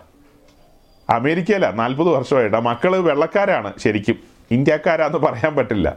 ഒരു വെള്ളക്കാരെ പോലെയാണ് സംസാരിക്കുകയുള്ളൂ. അവർ വർത്തമാനം പറഞ്ഞു കഴിഞ്ഞാൽ വെള്ളക്കാർ അവരെ കണ്ടാലും അങ്ങനെ തോന്നുള്ളൂ. പക്ഷെ വേറൊരു കാര്യം ആഴ്ചയിൽ ഒരു ദിവസം കപ്പ തിന്നണം. ഡെയിലി വൈകിട്ട് അത്താഴത്തിന് കഞ്ഞി കുടിക്കണം. കാരണം അവരുടെ അപ്പനുണ്ടല്ലോ ഒരു നേരത്തെ കഞ്ഞി കുടിക്കാനില്ലാതെ ശാപ്പാട് കഴിക്കാനില്ലാതെ. കർത്താവിന്റെ വേലയ്ക്കിറങ്ങിയ ഒരു പിതാവിന്റെ മകനാണ് ഈ പറഞ്ഞ മൺമറഞ്ഞു പോയ ദൈവദാസൻ. അദ്ദേഹത്തിന്റെ മാതാപിതാക്കൾ കർത്താവിന്റെ വേലയ്ക്ക് ഇറങ്ങിയതാണ് പെൻഡക്കോസിന്റെ ആരംഭ കാലഘട്ടത്തിൽ വലിയ കഷ്ടങ്ങളും വലിയ ദുരിതങ്ങളിലൂടെയൊക്കെ കടന്നുപോയ ഇന്നലകളുണ്ട് അവർക്ക്. അദ്ദേഹത്തിന്റെ മാതാവ് അത് ഈ കൺവെൻഷനുകളിലൊക്കെ സാക്ഷിയൊക്കെ പറയുന്ന സമയത്ത് അതൊക്കെ പറയും. തന്റെ കുഞ്ഞുഞ്ഞ് ഇങ്ങനെയൊക്കെയാ ജീവിച്ചതെന്നൊക്കെയുള്ള കാര്യങ്ങളൊക്കെ. അപ്പോൾ ഈ ഇത്രയും വർഷം അവിടെയൊക്കെ ജീവിച്ചെങ്കിലും ആ മനുഷ്യൻ ഈ മക്കളെ ഇത് ഞങ്ങളിങ്ങനെയൊക്കെ ജീവിച്ചതാണ്. നിങ്ങളിപ്പോൾ ബർഗർ തന്നെ എപ്പോഴും ഇങ്ങനെ തള്ളിക്കയറ്റി വെക്കണ്ട. കപ്പയോ ടപ്പിയോക്കയോ എന്നൊക്കെ ചോദിക്കാൻ ഇട വരണ്ട. ഞങ്ങൾ പച്ചക്കപ്പ തിന്ന ആൾക്കാരാണ്. അതുകൊണ്ട് വല്ലപ്പോഴും ഒക്കെ തിന്നോണം? കാരണം നമ്മുടെ മൂഡ് മറക്കരുതല്ലോ എന്ന നിലയിൽ ആട്ടെ ഞാൻ ചുമ്മാ കപ്പയുടെ കാര്യം പറഞ്ഞതേ ഉള്ളൂ. കപ്പയല്ല വിഷയം അബ്രഹാമാ വിഷയം. അബ്രഹാം മക്കളെ അത് അഭ്യസിപ്പിച്ചു. നാം നമ്മുടെ മക്കളെ അഭ്യസിപ്പിക്കുന്നുണ്ടോ എന്നൊരു ചോദ്യം ചോദിക്കാനാണ് ഞാൻ അബ്രഹാമിന്റെ മക്കളെയും കൊച്ചുമക്കളെയും രംഗത്ത് കൊണ്ടുവന്നത്. ഏ നമ്മൾ പല കാര്യത്തിൽ ഉത്കണ്ഠാകുലരാന്നേ അബ്രഹാമിനൊരു വെളിപ്പാട് കിട്ടിയപ്പോൾ പിന്നെ അബ്രഹാം എം ടെക്കോ ബി ടെക്കോ ബി ബി ഐയോ എം ബി ഐയോ പിന്നെ എന്നതാ? ഇതിലൊന്നുമല്ല ഗൗരവം കൊടുത്തത്. ഇന്നലെ പറഞ്ഞതല്ലേ? ഇന്നലെ ഒന്നും ഇങ്ങനെയൊന്നും പറഞ്ഞില്ലെന്നേ. ഇന്നിപ്പോൾ വ്യത്യസ്തമായ നിലയിലല്ലേ പറയുന്നത് ഇതിന്റെ ഒരു ഉള്ളടക്കം ന്യൂസിലാൻഡുകാരുടെ മുമ്പിലേക്ക് ഞാൻ പ്രസന്റ് ചെയ്യുകയാണ്.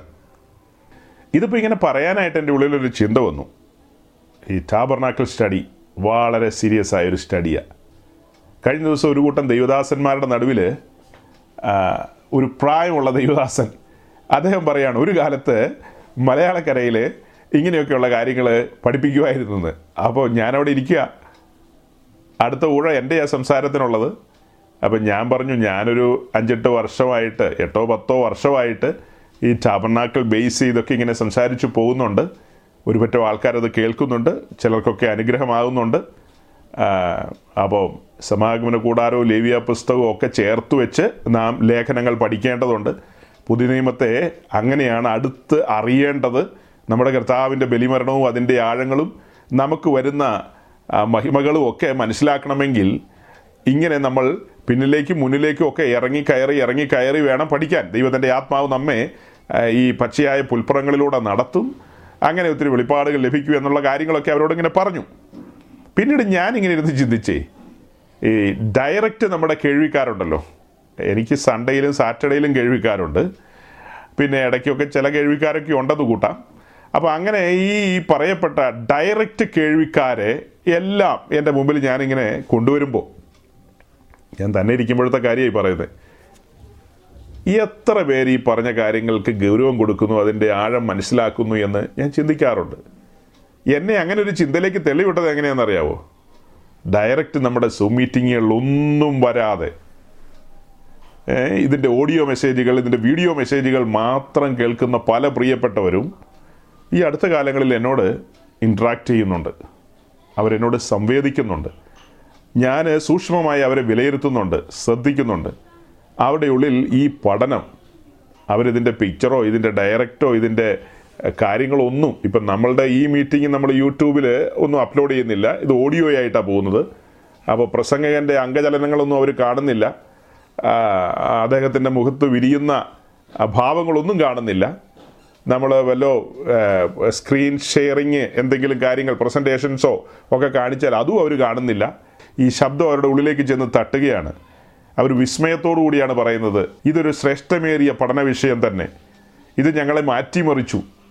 പക്ഷേ ഇവിടെ നമ്മൾ ചോദിച്ചു കഴിഞ്ഞാൽ നമ്മുടെ ഡയറക്റ്റ് കേൾവിക്കാരിൽ അങ്ങനെ മാറ്റിമറിക്കലുകളോ പിടിച്ചുലക്കലുകളോ ഒക്കെ സംഭവിച്ചതായിട്ട് ആരും പറയുമെന്ന് എനിക്ക് തോന്നുന്നില്ല. കാരണം ആത്മാർത്ഥതയിൽ നിന്നാണ് മറുപടി പറയുന്നതെങ്കിൽ അങ്ങനെ പറയാൻ സാധ്യതയില്ല. അല്ല അഭിനയിച്ചുകൊണ്ട് വേണേൽ പറയാം. അയ്യോ പാസ്റ്റർ കുലുക്കി കളഞ്ഞെന്നൊക്കെ വേണേൽ പറയാം. അങ്ങനെ കുലുക്കിയിട്ടുണ്ടെങ്കിൽ എനിക്ക് ഒത്തിരി പേരെ അറിയാം. എനിക്ക് അറിയാത്തവരും കുറവാണ്. അപ്പോൾ എനിക്ക് അറിയാവുന്നവരൊന്നും അങ്ങനെ കുലുങ്ങി കുലുങ്ങി പോകുന്നതായിട്ട് എനിക്കറിയില്ല. അപ്പോൾ വെളിയിൽ ആളുകൾ കുലുങ്ങുന്നുണ്ട്. എന്ത് കുലുക്കോ? ഭൂമി കുലുക്കോ അല്ല. വചനം അവരെ കുലുക്കുന്നുണ്ട്. അവരുടെ ജീവിതത്തിൽ അതിന്റെ ചലനങ്ങളുണ്ട്. വൻ പരിവർത്തനങ്ങൾ മാറ്റങ്ങൾ സമാഗമന കൂടാരം എന്ന് പറയുന്നത് എന്തൊരു ഗൗരവമായ വിഷയമാണ് അത്യുന്നതനായ ദൈവം മനുഷ്യരുടെ ഇടയിൽ ഇറങ്ങി വന്ന് വാസം ചെയ്ത ചരിത്രമല്ലേ അത്. ദൈവം താൻ അവരോട് പറയാണ് അവർ റിക്വസ്റ്റ് ചെയ്തതല്ല. അല്ല ദൈവമേ കുറച്ചു കാലം നമുക്ക് ഒരുമിച്ച് സഞ്ചരിക്കാമെന്നൊന്നും അവർ പറഞ്ഞതല്ല. ദൈവം താൻ അവരോട് പറയാണ് അവരുടെ പ്രതിനിധിയായ മോശയോട് പറയാണ് ഞാൻ നിങ്ങളുടെ നടുവിൽ വസിക്കാൻ ആഗ്രഹിക്കുന്നു. നിങ്ങൾ എനിക്കൊരു വിശുദ്ധ മന്ദിരം പണിയണം. ഞാൻ വിശുദ്ധനാകൊണ്ട് നിങ്ങൾ എനിക്ക് പണിയുന്ന ആലയവും വിശുദ്ധമായിരിക്കണം. അതിലെ ശുശ്രൂഷയ്ക്ക് വരുന്നവനും വിശുദ്ധനായിരിക്കണം. അപ്പോൾ ആ കാര്യങ്ങളൊക്കെ പറഞ്ഞ് ആ കൂടാരം ചമച്ചു. അതിന്റെ ഒടുവിലേക്ക് വരുമ്പോൾ അതായത് പണി തീർന്ന് അതിന്റെ ഒടുവിലേക്ക് വരുമ്പോൾ ലിവിയപ്പുസ് ഒൻപതാം അധ്യായത്തിന്റെ അവസാന രണ്ട് വാക്യങ്ങൾ നമ്മൾ മുന്നമേ വായിച്ചിട്ടുണ്ട്. മോശയും അഹ്റോനും നോക്കി നിൽക്കുന്നു.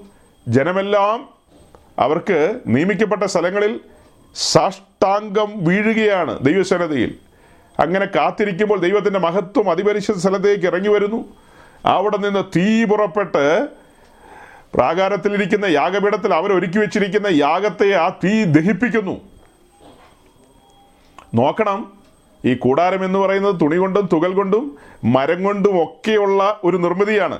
ഇതിൽ വെള്ളിയും പൊന്നും പിന്നെ എന്താ താമ്രമൊക്കെ ഉണ്ട് എല്ലാം ഉരുകിപ്പോകുന്ന സാധനങ്ങളല്ലേ? അപ്പോൾ അങ്ങനെ ഈ പറയപ്പെട്ട മെറ്റീരിയൽ കണ്ട് തയ്യാറാക്കിയിരിക്കുന്ന ഈ കൂടാരത്തിലേക്ക് മഹത്വം ഇറങ്ങി വന്നു. അവിടെ നിന്ന് തീ പുറപ്പെട്ട് എല്ലാം ദഹിപ്പിച്ച് കളഞ്ഞെന്ന് പറഞ്ഞാൽ അതൊരു മിസ്റ്ററി തന്നെയാണ് അതൊരു മർമ്മം തന്നെയാണ് ഒരു ആശ്ചര്യകരമായ കാര്യം തന്നെയാണ്. മുൾപ്പടർപ്പിൽ തീ കത്തിയതും സമാനമായൊരു കാര്യമാണല്ലോ. വെന്തുപോയില്ല തീ കത്തുന്നു പക്ഷെ വെന്തുപോയില്ല അതുപോലെ ഇവിടെ ദൈവതേജസ് ഇറങ്ങി അവിടെ നിന്ന് തീ പുറപ്പെടുന്നു. യാഗം ദഹിപ്പിക്കുന്നു. പക്ഷെ ഒന്നും വെന്തുപോയില്ല. മറശീലകളെല്ലാം തുണിയല്ലേ? ഒരു മറശീല പോലും കത്തിപ്പോയില്ല വെന്തുപോയില്ല. അത് ചരിത്രത്തിൽ അങ്ങനെ സ്ഥാനം പിടിച്ചു. നോക്കണം ദൈവം അവരുടെ നടുവിൽ ഇറങ്ങി വന്ന് നിൽക്കുകയാണ്. ഇസ്രായേൽ മുഴുവനും ഭയപ്പെടുകയാണ്. തേജോമയനായ ദൈവം അവരുടെ നടുവിൽ. ദൈവത്തിന്റെ കൽപ്പനയുണ്ട് മുന്നമേ. ദൈവത്തിന്റെ കൂടാരവും ദൈവവും പാളയത്തിന് നടുവിലുള്ളത് കൊണ്ട് നിങ്ങളുടെ പാളയം ശുദ്ധമായിരിക്കണം. വലിയ ആജ്ഞയാണ് കേട്ടോ അത്.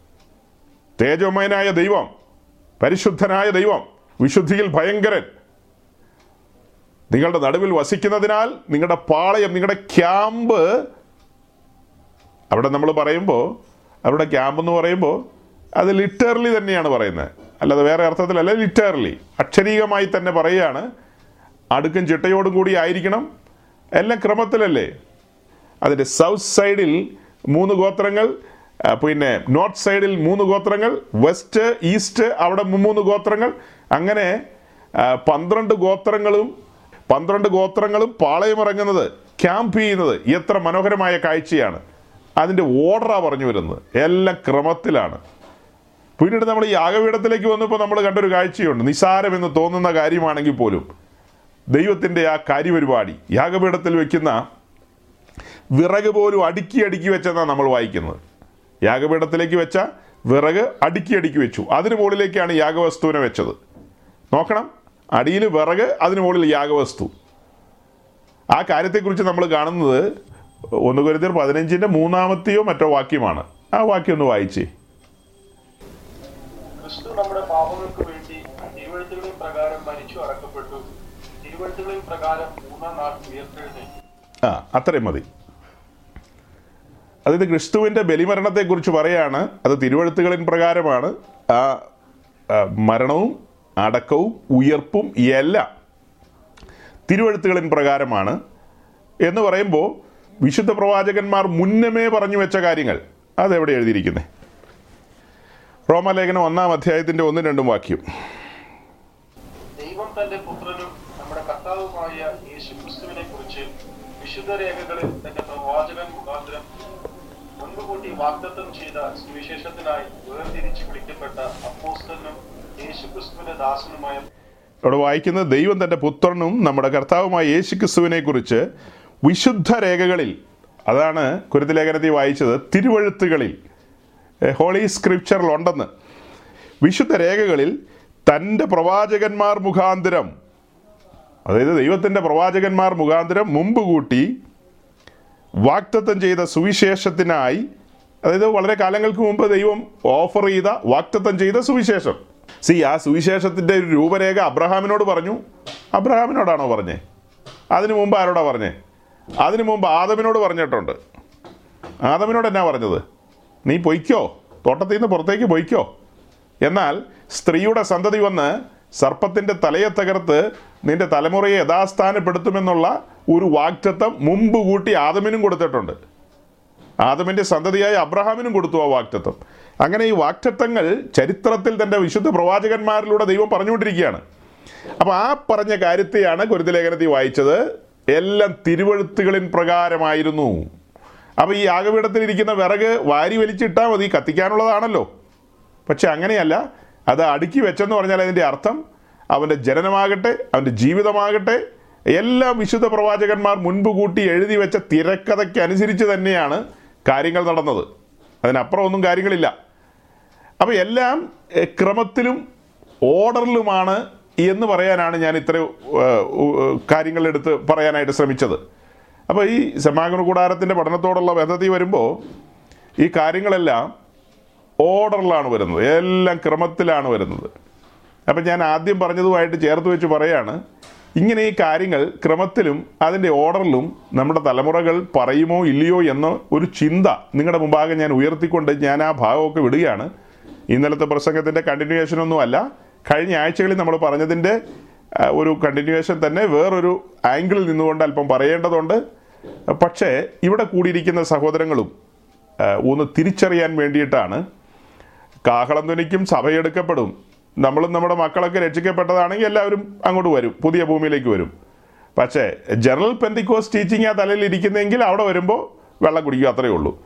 ഏതാ ജനറൽ പെന്തിക്കോസ് ടീച്ചിങ് രക്ഷിക്കപ്പെട്ട് ജ്ഞാനപ്പെട്ട് പെന്തിക്കോസി വരിക. ഒരു കത്തോലിക്കിന്റെ ടീച്ചിങ് ആണ് ഈ പെന്തിക്കോസി മുഴങ്ങുന്നത്. കത്തോലിക്കൻ എന്താ വിചാരിക്കുന്നതെന്ന് അറിയാവോ? കത്തോലിക്കനെല്ലാം തിരുസഭയുടെ ഭാഗമാണ്. കള്ളുഷാപ്പ് നടത്തിയാലും കള്ളു കുടിച്ചാലും തലകുത്തി നിന്നാലും കുത്താതെ നിന്നാലും എങ്ങനെ നിന്നാലും നമ്മൾ അങ്ങനെ ബസ്പുർക്കാന വഴിയോ ഏത് വഴിയിട്ട ഏത് വഴി വഴിയാണെങ്കിലും നമ്മൾ നമ്മുടെ കത്തനാന്മാരെ എല്ലാം കൂടെ കൂടി നമ്മളെ അങ്ങ് സ്വർഗത്തിലെത്തിക്കും മറ്റേ പെതിക്കോസിന്റെ കാര്യം നമുക്കറിയില്ല. കത്തോലിക്കർ ഇങ്ങനെ അങ്ങ് എത്തുമെന്നാണ് അവർ ചിന്തിക്കുന്നത് ഇതുപോലൊരു ചിന്ത ഇവിടെയും കിടപ്പുണ്ട്. രക്ഷിക്കപ്പെട്ട് ശാനപ്പെട്ട് വന്നവരെല്ലാം കർത്താവിന്റെ മണവാട്ടിയാന്ന്. അതേ സഹോദരങ്ങളെ പക്ഷെ ഒരു വാക്കോടെ അതിന് മുമ്പിൽ ചേർക്കണം. അവിടെയാണ് പെൻഡിക്കോസിന് പറ്റിയ അബദ്ധം. രക്ഷിക്കപ്പെട്ട് സ്നാനപ്പെട്ട് വന്നവരെല്ലാം നിയുക്ത മണവാട്ടികൾ മാത്രമാണ്. നിയുക്ത മണവാട്ടി. നിസാരമാണ്. ഒരു വാക്കെന്ന് പറഞ്ഞാൽ നിസാരമാണ് പക്ഷെ അതിന് അർത്ഥവും ആഴവും കൂടുതലാണ് എന്ന് പറഞ്ഞാൽ രക്ഷിക്കപ്പെട്ട് സ്നാനപ്പെട്ട് വന്നവരെല്ലാം നിയുക്ത മണവാട്ടികളാണെങ്കിൽ മണവാട്ടി അതിന്റെ ഒരുക്കം പൂർത്തീകരിക്കണം. രക്ഷിക്കപ്പെട്ട് വരുന്ന എങ്ങോട്ടാ? പ്രാകാരാനുഭവത്തിലേക്കാണ് നമ്മുടെ സബ്ജക്റ്റ് സമാഗമന കൂടാരമായതുകൊണ്ട് ഞാൻ അങ്ങോട്ട് ഫോക്കസ് ചെയ്ത് സംസാരിക്കും. അവർ വരുന്നത് എവിടെയാ? പ്രാകാരത്തിലേക്കാ. വീണ്ടെടുപ്പിന് സ്ഥലം ഏതാ? യാഗപീഠവാ. അത് കഴിഞ്ഞ് മുൻപോട്ടൊരു പ്രയാണമില്ലേ? ആ മുൻപോട്ടുള്ള പ്രയാണത്തിൽ വിശ്വാസ സ്നാനത്തിന് ഇറങ്ങിത്തിരിക്കണം ആത്മസ്നാനം പ്രാപിക്കണം അതൊക്കെ കഴിഞ്ഞ് ഇപ്പം ഞാൻ ഇരിക്കുന്നതിന്റെ പിന്നിൽ നിങ്ങൾക്ക് കാണാം ഒരു നാൽപ്പത്തിയെട്ട് പലക ഇങ്ങനെ ചുറ്റോട് ചുറ്റും ഇരിക്കുന്നത്. നമ്മൾ മുന്നമേ ചിന്തിച്ച വിഷയങ്ങളാണ് കഴിഞ്ഞുപോയ കാര്യമാണ്. എങ്കിലും ഓർമ്മിപ്പിക്കുകയാണ് കേൾക്കാത്തവരാരെങ്കിലും കേൾക്കുന്നുണ്ടെങ്കിൽ അവർക്ക് വേണ്ടിയിട്ട് പറയുകയാണ്. തെക്ക് സൈഡിൽ ഇരുപതും വടക്ക് സൈഡിൽ ഇരുപതും പടിഞ്ഞാറ് സൈഡിൽ എട്ടും അങ്ങനെ നാൽപ്പത്തിയെട്ട് പലക ചുറ്റോട് ചുറ്റും ഇരിക്കുന്നു. അതാണ് യഥാർത്ഥ സമാഗമന കൂടാരം. അതിന് മുകളിൽ നാല് മൂടുശീലകളൊക്കെ വരേണ്ടതുണ്ട്. അതിനകത്തേക്ക് കടന്നു വന്നാൽ അത് രണ്ടായിട്ട് തിരിക്കുന്നുണ്ട്. അപ്പോൾ ഈ ചുറ്റും ഇരിക്കുന്ന നാൽപ്പത്തിയെട്ട് പലകയെ കാണിക്കുന്നത് കുഞ്ഞാടിന്റെ കാന്ത എന്ന നിലയിലാണ്. അപ്പോൾ ബിടെക്കാകട്ടെ എം ടെക്കാകട്ടെ പ്രാകാരത്തിൽ നിൽക്കുക. അതിന് ഇന്നലെ ഞാൻ പറഞ്ഞൊരു ഒരു ഭാഷയുണ്ട്. നമ്മുടെ പിള്ളേർ ഹയർ സ്റ്റഡിക്ക് വേണ്ടി ഹീത്രൂ എയർപോർട്ടിലേക്ക് പോയത് മുഴുവനും ഈ പ്രാകാരത്തിൽ നിന്നാണ് ഇത് ടേക്ക് ഓഫ് ചെയ്തത്. ഈ സംഭവം ടേക്ക് ഓഫ് ചെയ്ത് ന്യൂസിലാൻഡിൽ പോകുന്നുണ്ടല്ലോ. അതെ അതെ അത് പറഞ്ഞല്ലോ. എന്തിനാ ഹീത്രൂയിലേക്ക് പോകുന്നത് നമുക്ക് ന്യൂസിലാൻഡിലേക്ക് പോവാം ആദ്യം. അത് കഴിഞ്ഞ് ഓസ്ട്രേലിയ പിന്നെ ഹീത്രൂ ഒക്കെ പിടിക്കാം. അപ്പോൾ ഈ ന്യൂസിലാൻഡിലേക്കുള്ള ഈ സാധനമൊക്കെ ടേക്ക് ഓഫ് ചെയ്യുന്നത് എവിടെന്നാ? ഹോളി പ്ലേസിൽ നിന്നാണോ? എനിക്ക് തോന്നുന്നില്ല. മെജോറിറ്റിയും ടേക്ക് ഓഫ് ചെയ്യുന്നത് പ്രാകാരത്തിൽ നിന്ന് തന്നെയാണ് മെജോറിറ്റി എന്ന് പറയാനും പറ്റില്ല. ഒരു ഒരു മൈനോറിറ്റി അവിടെ നിന്നാണ് ടേക്ക് ഓഫ് ചെയ്യുന്നത്. മെജോറിറ്റി പാളയത്തിന് വെളിയിൽ നിന്ന് അല്ല കൂടാരത്തിന് വെളിയിൽ നിന്ന് തന്നെയാണ് ഹലോ മനസ്സിലാവുന്നുണ്ടോ? ഈ പ്രാകാരത്തിൽ വന്നൊക്കെ രക്ഷിക്കപ്പെട്ടതാണ്. അതിന് വെളിയിൽ നിൽക്കുന്നതോ? ഈ ചുറ്റും കൂടാരത്തിന് ചുറ്റും ഒരു വേലിയുണ്ടല്ലോ. വേലിക്ക് വെളിയിൽ വേലിക്കകം എന്ന് പറയുന്നത് ദൈവരാജ്യമാണ് വെളിയിലോ അത് ലോകരാജ്യമാണ് അല്ല ഞങ്ങൾ അഞ്ചാം ക്ലാസ്സിൽ പഠിക്കുമ്പോൾ മാമോദീസ മുക്കിയതാണല്ലോ പാസ്റ്ററെ. അത് ശരിയായിരിക്കാം. അത് നിങ്ങളുടെ മതത്തിൽ ചേർക്കാൻ നിങ്ങൾ മുക്കി. മറ്റൊരു അങ്ങനെ തന്നെയാണ് അവർ രണ്ടാം മാസത്തിൽ മുക്കി. നിങ്ങൾ അഞ്ചാം ക്ലാസ്സിൽ പഠിച്ചപ്പോൾ അല്ലെ എട്ടാം ക്ലാസ്സിലോ ഒമ്പതാം ക്ലാസ്സിലോ നിങ്ങൾ മുക്കി. പക്ഷേ ഇവന്റെ സ്വഭാവം നോക്ക്. ഏ ഈ ഇപ്പം ഇരുപതായില്ലേ? അതെയോ ഇരുപത്തഞ്ചോ? അതെയോ പതിനെട്ടോ? എത്രയോ? ആ എത്രയെങ്കിലും ആവട്ടെ. ഒരു മോശടനെ പോലെയാണ് ചില നേരത്തെ ഇടപെടുന്നത്. എല്ലാവരും അല്ല ചിലരുടെ കാര്യമാണ് പറഞ്ഞത് അല്ല രക്ഷിക്കപ്പെട്ടവർക്ക് അങ്ങനെ ഇടപെടാൻ മേലെന്ന് ചോദിച്ചാൽ അങ്ങനെ ആകാം. സൂക്ഷ്മമായി വിലയിരുത്തുമ്പോൾ സൗകര്യങ്ങളെ തെറ്റിദ്ധരിക്കരുത് ഇപ്പോൾ ഈ പറഞ്ഞതിലൊരു തെറ്റിദ്ധാരണ വരാം. രക്ഷിക്കപ്പെട്ട് സ്നാനപ്പെട്ട് കൃപയിൽ അഭിഷേകത്തിൽ നിൽക്കുന്നവർക്ക് ജഡത്തിൽ സഞ്ചരിക്കാം. അപ്പോൾ അവരിൽ നിന്ന് യുക്തമല്ലാത്ത പ്രവൃത്തികളോ സംസാരങ്ങളോ ഒക്കെ വരാം. അത് രക്ഷിക്കപ്പെട്ടിട്ടില്ല എന്നുള്ള അനുമാനത്തിലേക്ക് എത്തരുത്. അത് തെറ്റിദ്ധാരണയായി പോവും. ചില കേസസ് നമ്മൾ സൂക്ഷ്മമായി വിലയിരുത്തുമ്പോൾ അവരുമായിട്ടുള്ള സംസാരത്തിൽ നിന്ന് നമ്മൾ മനസ്സിലാക്കിയ കാര്യങ്ങളാണ് പറയുന്നത്. ചില വ്യക്തികളെ നമ്മൾ അടുത്ത് പരിചയിച്ച് മനസ്സിലാക്കി വരുമ്പോൾ അവരുടെ രക്ഷയെക്കുറിച്ച് ചോദിച്ചും പറഞ്ഞും ചോദിച്ചും പറഞ്ഞും ചോദിച്ചും പറഞ്ഞും വരുമ്പോൾ ഒരു എൻകൗണ്ടർ നടന്നിട്ടില്ല. ഒരു രക്ഷാനിർണയത്തിലേക്ക് അവർ എത്തിയിട്ടില്ല. അവർ ഡയറക്റ്റ് വന്നത് താമ്രത്തൊട്ടിയുടെ അടുക്കിലേക്കാണ്. അവരാശേഷം യാഗപീഠത്തിന്റെ ചുവട്ടിൽ വന്നിട്ടില്ല. യാഗപീഠത്തിന്റെ ഒരു വർണനകളും അവർക്കറിയില്ല. അവർ കേട്ടിട്ട് പോലുമില്ല. കേട്ടിട്ട് പോലുമില്ല. അവർ നേരെ താമ്രത്തൊട്ടിയുടെ അടുക്കൽ വന്നു എന്ന് പറഞ്ഞാൽ അവരെ നേരെ മാമുദീസ മുക്കിയെന്ന് അവരെ സ്നാനപ്പെടുത്തി വിട്ടു അത്രയേ ഉള്ളൂ. സ്നാനപ്പെടുത്തിയവർ ചിന്തിക്കുന്നത് എന്താണെന്നറിയാമോ കാലാന്തരത്തിൽ ഇവർ മാനസാന്തരപ്പെട്ടോളൂ എന്നുള്ള നിലയിലാണ് ചിന്തിക്കുന്നത് അതിന്റെ ക്രമം ദൈവം വെച്ച ക്രമമല്ലല്ലോ. അത് ദൈവം വെച്ച ക്രമമല്ല. ദൈവത്തിന്റെ ക്രമം എങ്ങനെയാണ് ആദ്യം യാഗപീഠം രണ്ടാമത് താമ്രത്തൊട്ടിയാണ് സമാഗമന കൂടാരത്തിന്റെ പഠനത്തിൽ വന്നപ്പോഴല്ലേ നാം എല്ലാം ഇത് തിരിച്ചറിഞ്ഞത്? നിങ്ങളിൽ എത്ര പേര് ഈ കാര്യത്തിന്റെ ആധികാരികത ഇങ്ങനെ മനസ്സിലാക്കിയിട്ടുണ്ടായിരുന്നു? ഞാൻ മനസ്സിലാക്കിയത് ഇങ്ങനെയാണ് എന്റെ സഹോദരങ്ങളെ. മുൻകാലത്ത് എനിക്ക് അത്രയൊന്നും ആ കാര്യത്തെക്കുറിച്ച് ഒരു പിടിയൊന്നും ഉണ്ടായിരുന്നില്ല. ആളുകൾ സ്നാനപ്പെട്ട് ദൈവസഭയിലേക്ക് വരുന്നു. അവരെല്ലാം രക്ഷിക്കപ്പെട്ടതാണോ അല്ലയോ എന്ന് നമുക്കറിയില്ല. അത് അവർക്കറിയാവുന്ന കാര്യമാണ്. പക്ഷേ വിഷയം ആഴത്തിൽ പഠിച്ചു മുന്നോട്ട് പോകാൻ ശ്രമിച്ചപ്പോഴാണ് മനസ്സിലാകുന്നത് അയ്യോ ഇതങ്ങനെയല്ല. രക്ഷിക്കപ്പെടണം. രക്ഷിക്കപ്പെട്ടവന്റെ അവകാശമാണ് സ്നാനപ്പെടുക എന്നുള്ളത്. അത് അവന് മാത്രം കഴിയുന്ന കാര്യമാണ്. അല്ലാത്തൊരാൾക്ക് അത് കഴിയില്ല. അങ്ങനെയെങ്കിൽ എന്താ? ഈ അടുത്തിടയ്ക്ക് ഒരു കത്തോലിക്കൻ ഒരു കത്തോലിക്ക സഹോദരൻ എന്നോട് തർക്കിച്ച് തർക്കിച്ച് വാദിച്ചു വന്നൊരു കാര്യമാണ്. നമ്മൾ പറയുന്ന ആശയം എന്താ? വിശ്വാസ സ്നാനമാണ് ആ വ്യക്തിക്ക് ബോധ്യം വരണം. പാപത്തെക്കുറിച്ച് ബോധ്യം വരണം. തന്നെക്കുറിച്ച് ബോധം വരണം. രക്ഷയെക്കുറിച്ചുള്ള കാര്യപരിപാടി അവന് മനസ്സിലാകണം രക്ഷിതാവിനെ കണ്ടെത്തണം അങ്ങനെയൊക്കെയാണ് രക്ഷയുടെ ഭാഗങ്ങളൊക്കെ പറഞ്ഞു വരുന്നത്. അങ്ങനെ രക്ഷിക്കപ്പെട്ടതിന് ശേഷം അദ്ദേഹം സ്നാനപ്പെടട്ടെ. അത് എട്ട് വയസ്സിലോ ഏഴ് വയസ്സിലോ ആറ് വയസ്സിലോ പത്ത് വയസ്സിലോ എത്ര വയസ്സും ആകട്ടെ. അതിലൊരു ഉറപ്പ് വേണം. അത് അവരുടെ ഉറപ്പാണ് അവർക്ക് ഉത്തമമായ ബോധ്യമുണ്ടെങ്കിൽ. ഞാൻ നമ്മുടെ ബൈജു പാസിന്റെ കുട്ടികളെ രണ്ടുപേരെ സ്നാനപ്പെടുത്തിയ ആളാണ് അവർ വളരെ ചെറിയ പ്രായത്തിലാണ് ആ കുട്ടികളെ സ്നാനപ്പെടുത്തിയത്. വളരെ ചെറിയ പ്രായത്തിൽ. അതൊരു ചോദ്യചിഹ്നമായിട്ട് വേണമെങ്കിൽ ആളുകൾക്ക് ചോദിക്കാവുന്ന. പക്ഷേ എനിക്ക് എന്റെ ഉള്ളിലൊരു ബോധ്യം വന്നു. അത് ശരിയാണോ തെറ്റാണോ എന്ന് കാലം അത് തെളിയിക്കേണ്ടത്. ആ കുഞ്ഞുങ്ങൾക്കൊരു ബോധ്യം ലഭിച്ചു. അതുകൊണ്ട് ഞാൻ അവരെ സ്നാനപ്പെടുത്തി. അവർക്ക് ഉത്തമമായൊരു ബോധ്യം ഉണ്ടായിരുന്നു. ഞങ്ങൾ രക്ഷാനിർണയം പ്രാപിച്ചു എന്ന്. അവരത് അവരുടെ കോൺഫിഡൻസിൽ പറഞ്ഞു കഴിഞ്ഞപ്പോൾ യെസ് ഓക്കെ. അപ്പം നമുക്ക് സമയവും കാലവും അങ്ങനെയൊന്നും പ്രത്യേകിച്ച് ഡേറ്റ് ഒന്നുമില്ല. ഇതാണ് അതിന്റെ കണ്ടീഷൻ. അവർക്ക് ബോധ്യം വരണം. ഓക്കെ കാത്തലിക് സഹോദരൻ എന്താ ചോദിച്ചത്? അപ്പം നിങ്ങൾ നിങ്ങളുടെ പിള്ളേരെ പാപമൊക്കെ ചെയ്യിച്ച് പാപ വഴിയിലൂടെയൊക്കെ വിട്ടിട്ട് പിന്നെയാണോ നിങ്ങൾ രക്ഷിക്കപ്പെടുത്തോളൂ എന്ന്? നല്ല ചോദ്യമാണ് ഞാൻ പറഞ്ഞു ഈ പിള്ളേരെയൊക്കെ നിങ്ങളിങ്ങനെ വെള്ളം ഒഴിച്ച് ശരിയാക്കി എടുക്കുന്നത് ശരിയല്ല. അവർക്ക് രക്ഷ എന്തെന്നോ പാപം എന്തെന്നോ ദൈവം ആരെന്നോ ഒരു ബോധമില്ലാത്ത കാലത്ത് ഏതോ ഒരു കള്ളുടിയനെ കൊണ്ടുപോയി സൈഡിൽ നിർത്തിയിട്ട് തലത്തൊട്ടപ്പനെന്നൊക്കെ പറഞ്ഞ് ഒരു നാടകം കളിച്ചാൽ അടി മേടിക്കൂ എന്റെ സഹോദര എന്ന് പറഞ്ഞപ്പോഴാണ് പുള്ളി പറഞ്ഞത്. ഈ കുഞ്ഞുങ്ങൾ പാവം ചെയ്യുന്നില്ല. അവരെ പ്രസവിച്ചിങ് വന്നു ഒന്ന് കുളിച്ച് തുടപ്പിച്ച് എങ്കിൽ ശരിയാക്കി എടുത്തു പിന്നെ നേരെ മാമുദീസ പിന്നെ മൂറോനും പൂശി. പരിശുദ്ധാത്മാവിനെ പൂശി കൊടുത്തല്ലോ.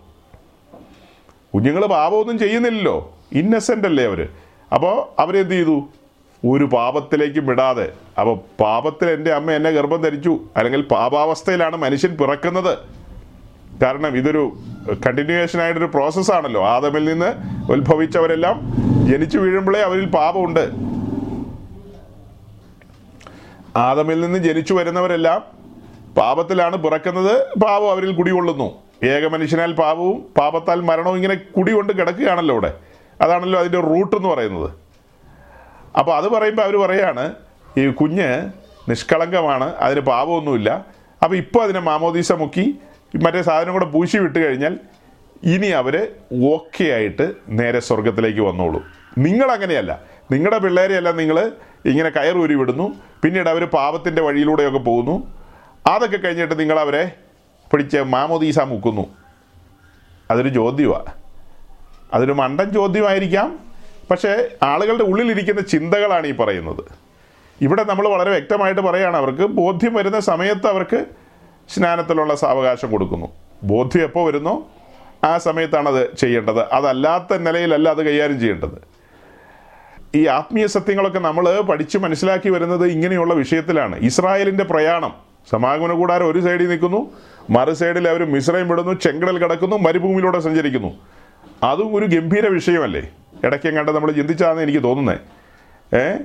അപ്പോൾ മിസ്രൈം വിടുന്നതിനെക്കുറിച്ചും ചെങ്കടൽ കടക്കുന്നതിനെക്കുറിച്ചും മരുഭൂമി ജീവിതത്തെക്കുറിച്ചും യോർദാൻ കടക്കുന്നതിനെക്കുറിച്ചും വാക്തത്വ ഭൂമിയിലെ ജീവിതത്തെക്കുറിച്ചും ഒക്കെ ഒരു വ്യക്തി പഠിച്ചു വരുമ്പോഴല്ലേ ഇതിന്റെയൊക്കെ ഡെപ്ത് മനസ്സിലാകുന്നത്. അവിടെയാണ് ഞാൻ വിരൽ ചൂണ്ടുന്നത്. ഇത് നമ്മുടെ യൗവനക്കാരെ പഠിപ്പിക്കാൻ കഴിയുന്നുണ്ടോ? അവർ കേൾക്കാൻ ശ്രമിക്കുന്നുണ്ടോ? ഞാൻ കഴിഞ്ഞ ദിവസം ഒരു സഹോദരിയായിട്ട് സംസാരിച്ച കാര്യവും പറഞ്ഞു. ഞാൻ അവരോട് ചോദിച്ചു നിങ്ങളുടെ മക്കൾക്ക് ഞങ്ങൾ ഈ പറയുന്ന പ്രസംഗമൊക്കെ ഇഷ്ടപ്പെടുവോ? അവരിത് കേൾക്കുവോ?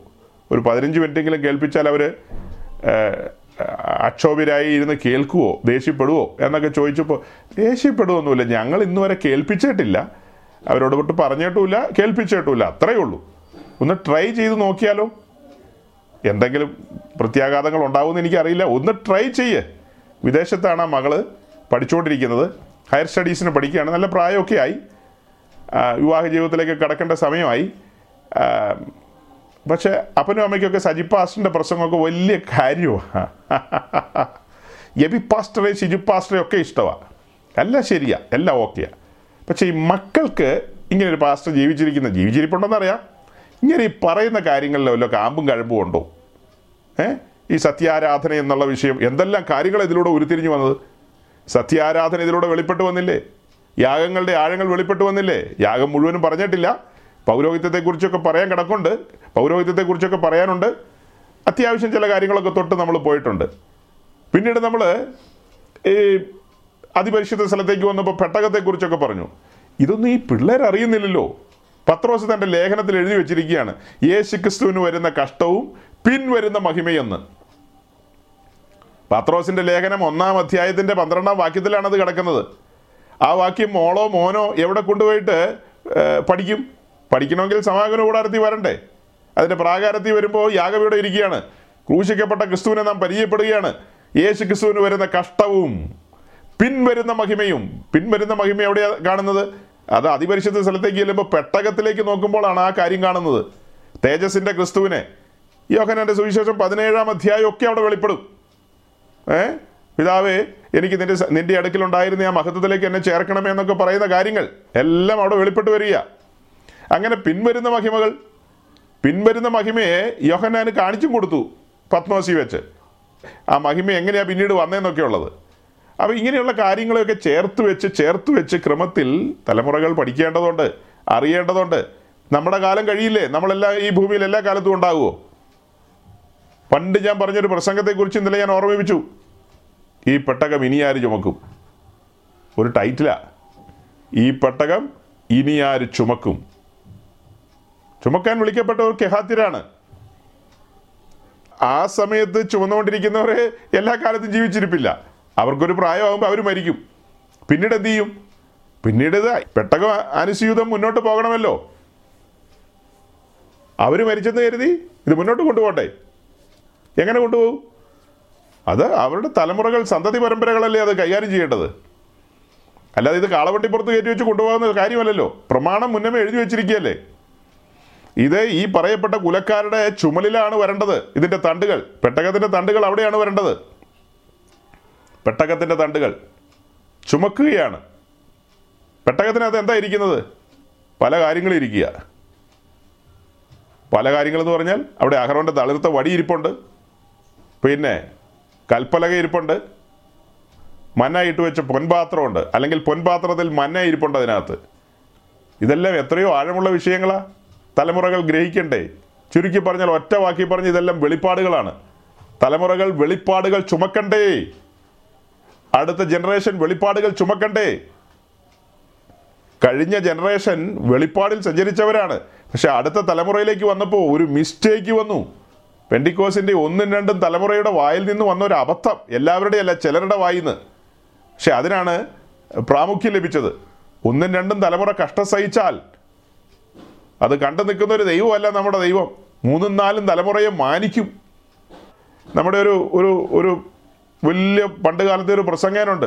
ഞാൻ വിശ്വാസത്തിൽ വന്നപ്പോൾ അങ്ങേരുടെ പ്രസംഗങ്ങൾ എനിക്കൊരു ഹരമായിരുന്നു. എന്റെ പൊന്നെ. ഭൂമി മലയാളത്തിൽ എവിടെയെങ്കിലും കാസറ്റ് കിട്ടുമെങ്കിൽ അന്ന് കാസറ്റാ.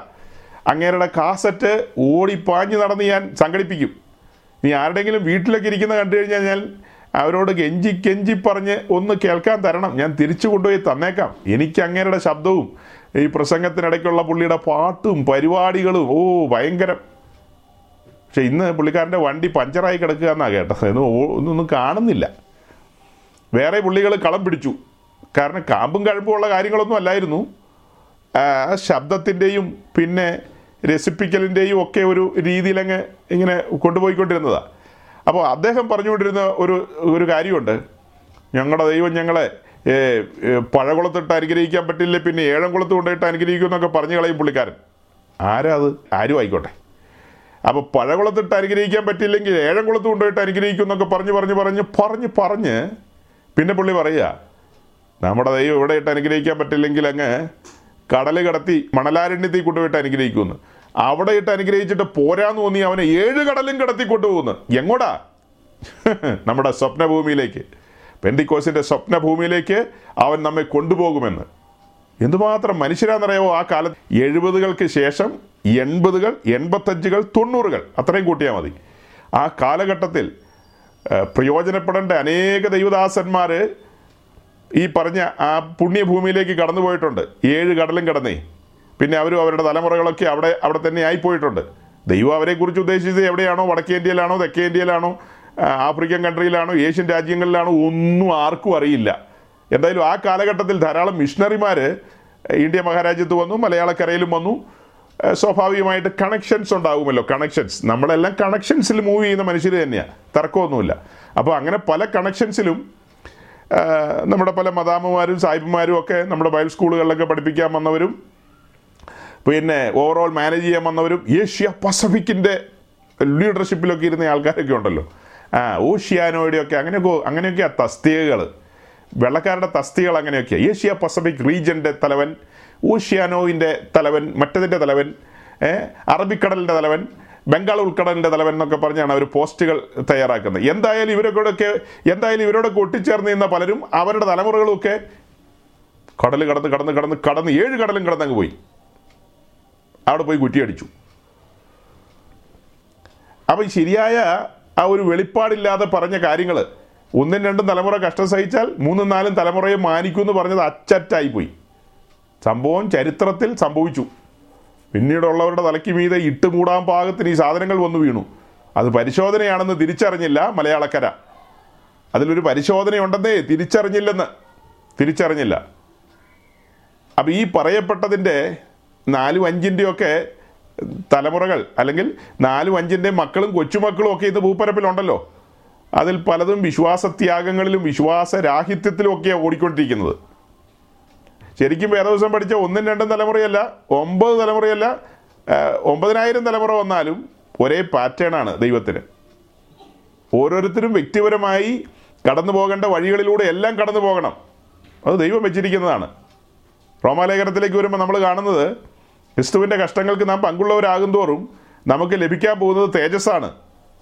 നാം മക്കളെങ്കിലും അവകാശികളാണ്. അതൊക്കെ ശരിയാ. പക്ഷെ ക്രിസ്തുവിന് കൂട്ടവകാശികളാകണമെങ്കിൽ അവൻ കടന്നുപോയ വഴികളിലൂടെ തന്നെ നടന്ന് ആ കഷ്ടാനുഭവങ്ങൾക്ക് പങ്കുള്ളവരാകണം. എങ്കിൽ മാത്രമേ ആ തേജസ്സിന്റെയും തേജസ്സിന്മേൽ തേജസ്സിന്റെയും അനുഭവങ്ങളിലേക്ക് വരുവാൻ കഴിയൂ. ഒന്നും രണ്ടും തലമുറയെ തേജസ്സിന്മേൽ തേജസ്സിലേക്ക് ദൈവം നടത്തി വിവിധ കഷ്ടങ്ങളിലൂടെയൊക്കെ. മൂന്നും നാലും തലമുറയെ അങ്ങനത്തെ അനുഭവങ്ങളിലൂടെ ഒന്നും നടത്താതെ സുഖശീതളമായ അനുഭവങ്ങളിലൂടെ നടത്തി. അപ്പോൾ പിന്നെ അവർ ആ തേജസ്സിന്റെ അനുഭവത്തിലേക്ക് എങ്ങനെയാണ് വരുന്നത്? അപ്പം നമ്മൾ ഇന്ന് പറഞ്ഞു വന്നതിന്റെ എല്ലാം കൂടെ കൂടി ഒരു ആകത്തുകയിലേക്ക് വേണേ വരാം. ഇവിടെയൊക്കെയോ നമുക്ക് മിസ്റ്റേക്കുകൾ പറ്റുന്നു. പല മാതാപിതാക്കളും ചിന്തിക്കുന്നത് ഞങ്ങൾ ഒത്തിരി കഷ്ടം സഹിച്ചു ഞങ്ങളുടെ കുട്ടികൾ കഷ്ടം സഹിക്കരുത്. ഞങ്ങൾക്കൊരു ബാങ്ക് ബാലൻസ് ഇല്ലായിരുന്നു. ഞങ്ങൾ ഈ ഭൂമിയിൽ നിന്ന് പോകുമ്പോൾ നല്ലൊരു ബാങ്ക് ബാലൻസ് ഞങ്ങളുടെ മക്കൾക്ക് കൊടുത്തിട്ട് പോകണമെന്നാണ് മെജോറിറ്റിയും ചിന്തിക്കുന്നത്. അതവരെ നാശത്തിലേക്ക് തള്ളിവിടുകയുള്ളൂ എന്നുള്ളത് ചരിത്രം. അപ്പോൾ പുസ്തകത്തിൽ സമ്പാദിക്കുന്ന കാര്യം എഴുതിയിട്ടുണ്ടല്ലോ എന്നൊക്കെയാണ് ചിലർ പറയുന്നത് സമ്പാദിക്കുന്ന കാര്യമൊന്നും എഴുതിയിട്ടില്ല. കർത്താവ് വരുമെന്നും പറഞ്ഞ് അലക്ഷ്യമായിരുന്നവരോടാ പൗലോസ്ലീഗ പറയുന്നത്. കർത്താവ് വരുമ്പോൾ വരും. അതുവരെ നീ ഉപജീവനത്തിന് വേണ്ടി അധ്വാനം നടത്തണമെന്നാണ് പറഞ്ഞത്. ചാപ്പാടിന്റെ കാര്യങ്ങൾക്ക് ഉപജീവനത്തിന് വേണ്ടി അധ്വാനിക്കണമെന്നാണ് പറഞ്ഞത്. അല്ലാതെ കൊച്ചുമോൾക്ക് വേണ്ടിയിട്ടൊരു കല്യാണ സാരി ഇപ്പം നീ മേടിച്ചു വെക്കണ്ട. മോൾക്കല്ല കൊച്ചുമോൾക്ക് വേണ്ടിയിട്ടൊരു കല്യാണ സാരി ഞാൻ മേടിച്ചു വെച്ചേക്കാം. അങ്ങനെയൊന്നും വെക്കണ്ട നീ. സഹോദര താങ്കൾ വിശ്വാസത്താൽ ജീവിച്ചെങ്കിൽ താങ്കളുടെ മക്കളും വിശ്വാസത്താൽ ജീവിക്കണം. അവരും അതിന്റെ ത്രില്ല് അനുഭവിക്കണം. അവരുടെ മക്കളും അങ്ങനെ അതിന്റെ ത്രില്ല് അനുഭവിക്കണം. ഇതൊരു വെളിപ്പാടാ. എല്ലാവർക്കും മനസ്സിലാകില്ലെന്ന് എനിക്കറിയാം. പിന്നെ ഞാനങ്ങ് പറഞ്ഞതാ. ഇതൊക്കെ ഗ്രഹിക്കണമെങ്കിൽ സമാഗമന കൂടാരത്തിന്റെ പഠനത്തിലേക്ക് വരണം. പ്രാകാരത്തിൽ വന്നാൽ വിശ്വാസ ജീവിതത്തിന്റെ ആരംഭമാണെന്ന് ഞാൻ പറഞ്ഞു. ടേക്ക് ഓഫുകളൊക്കെ അവിടെ നിന്നാണ് മെജോറിറ്റിയും ടേക്ക് ഓഫൊക്കെ അവിടെ നിന്നാണ് നടക്കുന്നത് ഹോളി പ്ലേസിലേക്ക് എത്ര പേര് വരുന്നുണ്ടെന്ന് അറിയില്ല. എന്നിട്ട് ഹീത്രൂവിലേക്ക് പറഞ്ഞാൽ നോ പ്രോബ്ലം അല്ലെ ന്യൂസിലാൻഡിലേക്ക് പറഞ്ഞോ ഈ നാൽപ്പത്തിയെട്ട് പലകയിരിക്കുന്ന എവിടെ? വിശുദ്ധ സ്ഥലത്തല്ലേ? അതിലൊരു പലക ഹയർ സ്റ്റഡിക്ക് വേണ്ടിയിട്ട് യു കെയിലേക്ക് പോയി നോർത്ത് ഇവിടെ ആരെങ്കിലും വല്ലതും നട്ടമുണ്ടോ? യു കെയിലേക്കായി ഈ പോകേണ്ടത് ന്യൂസിലാൻഡിലേക്കല്ല പോകേണ്ടത് എന്തിനാ ഇവരൊക്കെ ന്യൂസിലാൻഡിൽ കിടക്കണേ? എല്ലാവരെയും അടിച്ച് യു കെയിലേക്ക് വിടണം. അവിടെ ഒരു ക്രിസ്ത്യാനി പോലും ഇല്ലാതെ ആയിക്കൊണ്ടിരിക്കുക. ഒരു ക്രിസ്ത്യാനി പോലും ഇല്ലാതെ ആയിക്കൊണ്ടിരിക്കുക. എല്ലാം തലതിരിഞ്ഞു പോയി. അവിടെ ഉണ്ടായിരുന്ന ഒരു ക്രിസ്തീയ സമൂഹമാണ് ആംഗ്ലിക്കൻ ചർച്ച് എന്ന് പറയുന്നത്. അയ്യോ അത് പാപ്പര സൂട്ടടിച്ചിരിക്കുക അവർ പാപ്പർ സൂട്ട് ഫയൽ ചെയ്തിരിക്കുക. അവർക്ക് സ്ത്രീകൾ പുരോഹിതന്മാരുണ്ട് പിന്നെ എന്നാക്കിയ? ലെസ്ബിയൻസും മറ്റേ സാധനങ്ങളൊക്കെ ഉണ്ടല്ലോ എല്ലാം എല്ലാത്തിനെയും പിടിച്ച് കെട്ടിച്ചു കൊടുക്കും എല്ലാ പരിപാടിയും. തലതിരിഞ്ഞു പോയി ആ കൂട്ടം. പണ്ട് കാലത്ത് അവരാണ് ഈ മിഷണറിമാരെയൊക്കെ ഇന്ത്യയിലേക്ക് അയച്ചത്. പല രാജ്യങ്ങളിലേക്ക് മിഷണറിമാരെ അയച്ചൊരു ഗ്രൂപ്പല്ലേ അത്? Anglicans. London mission society Anglican ചർച്ചിന്റെ അണ്ടറിൽ വരുന്നതല്ലേ? Church mission society.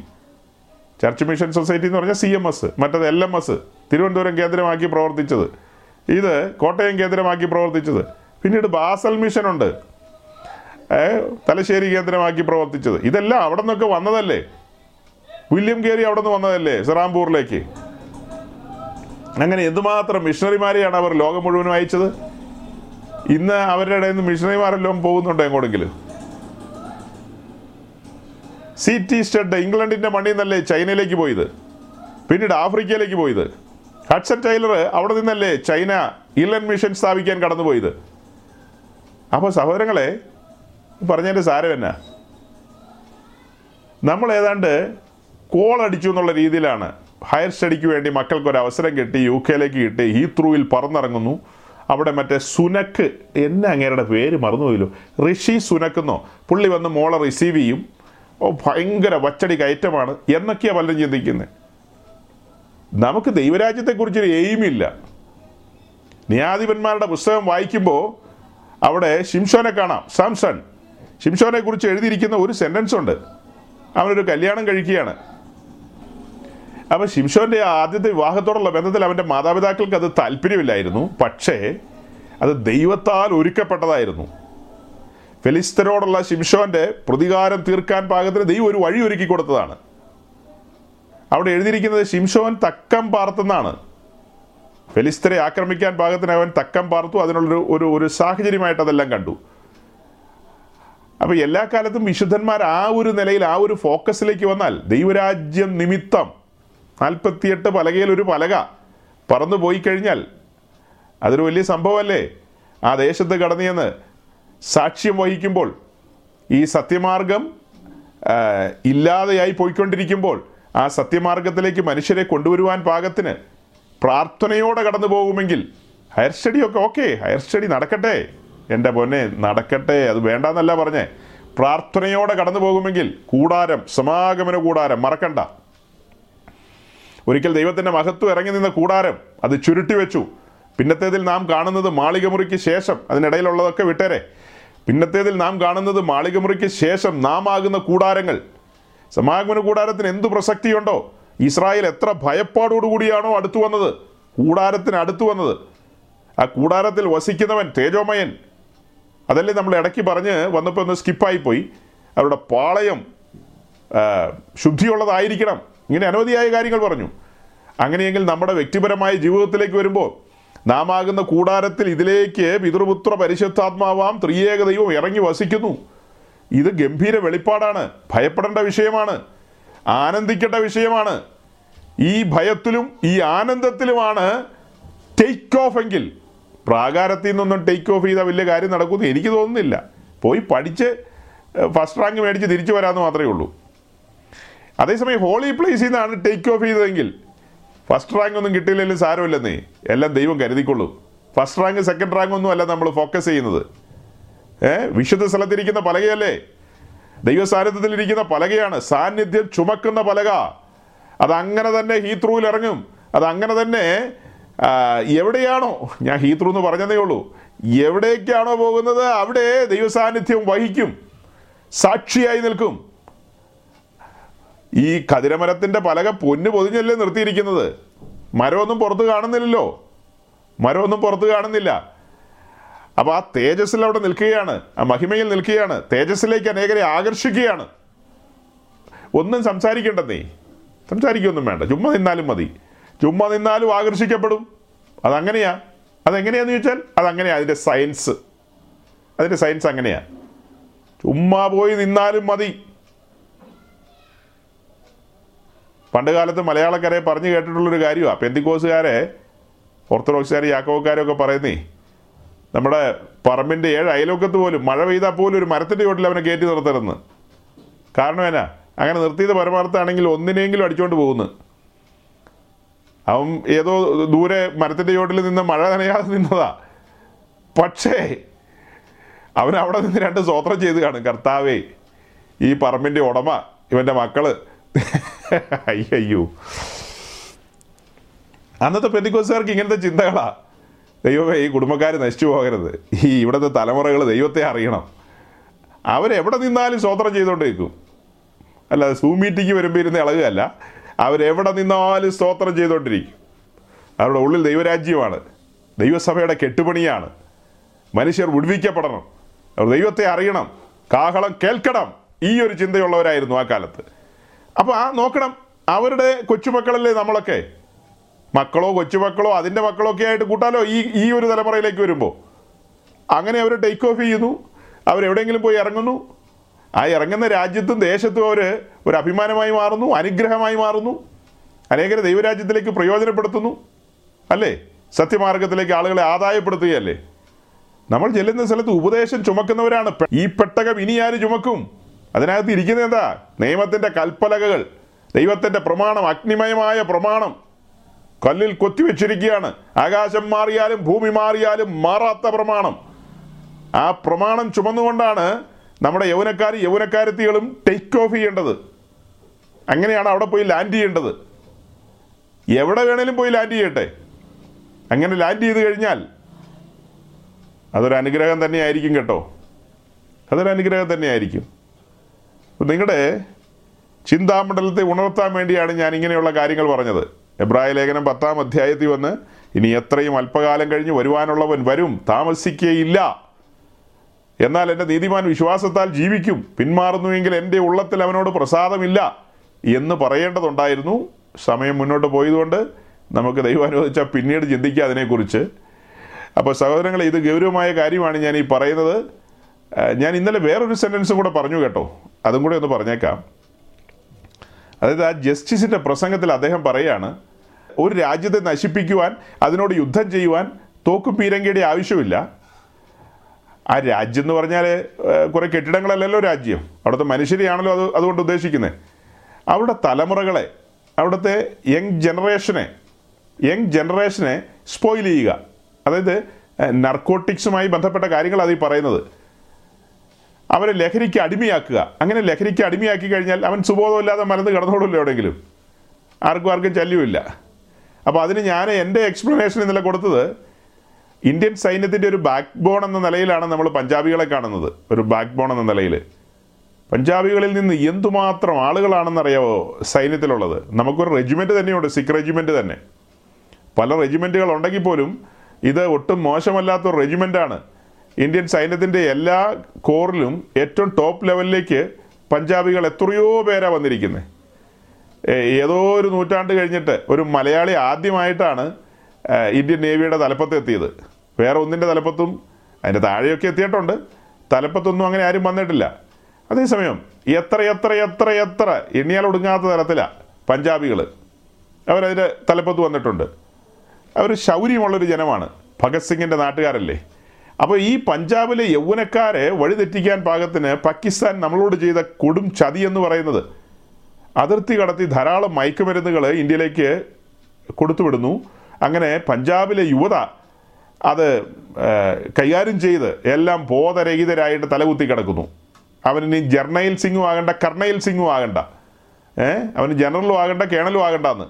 അവനൊന്നും ആകണ്ട. അവൻ ബോധമില്ലാതെ എയറിൽ നടക്കുന്ന നടക്കുന്നൊരു കാഴ്ച. ഉത്തരവാദിത്തപ്പെട്ടവർ അറിഞ്ഞില്ല. ഇന്റലിജൻസ് ഗൗരവം കൊടുത്തില്ല.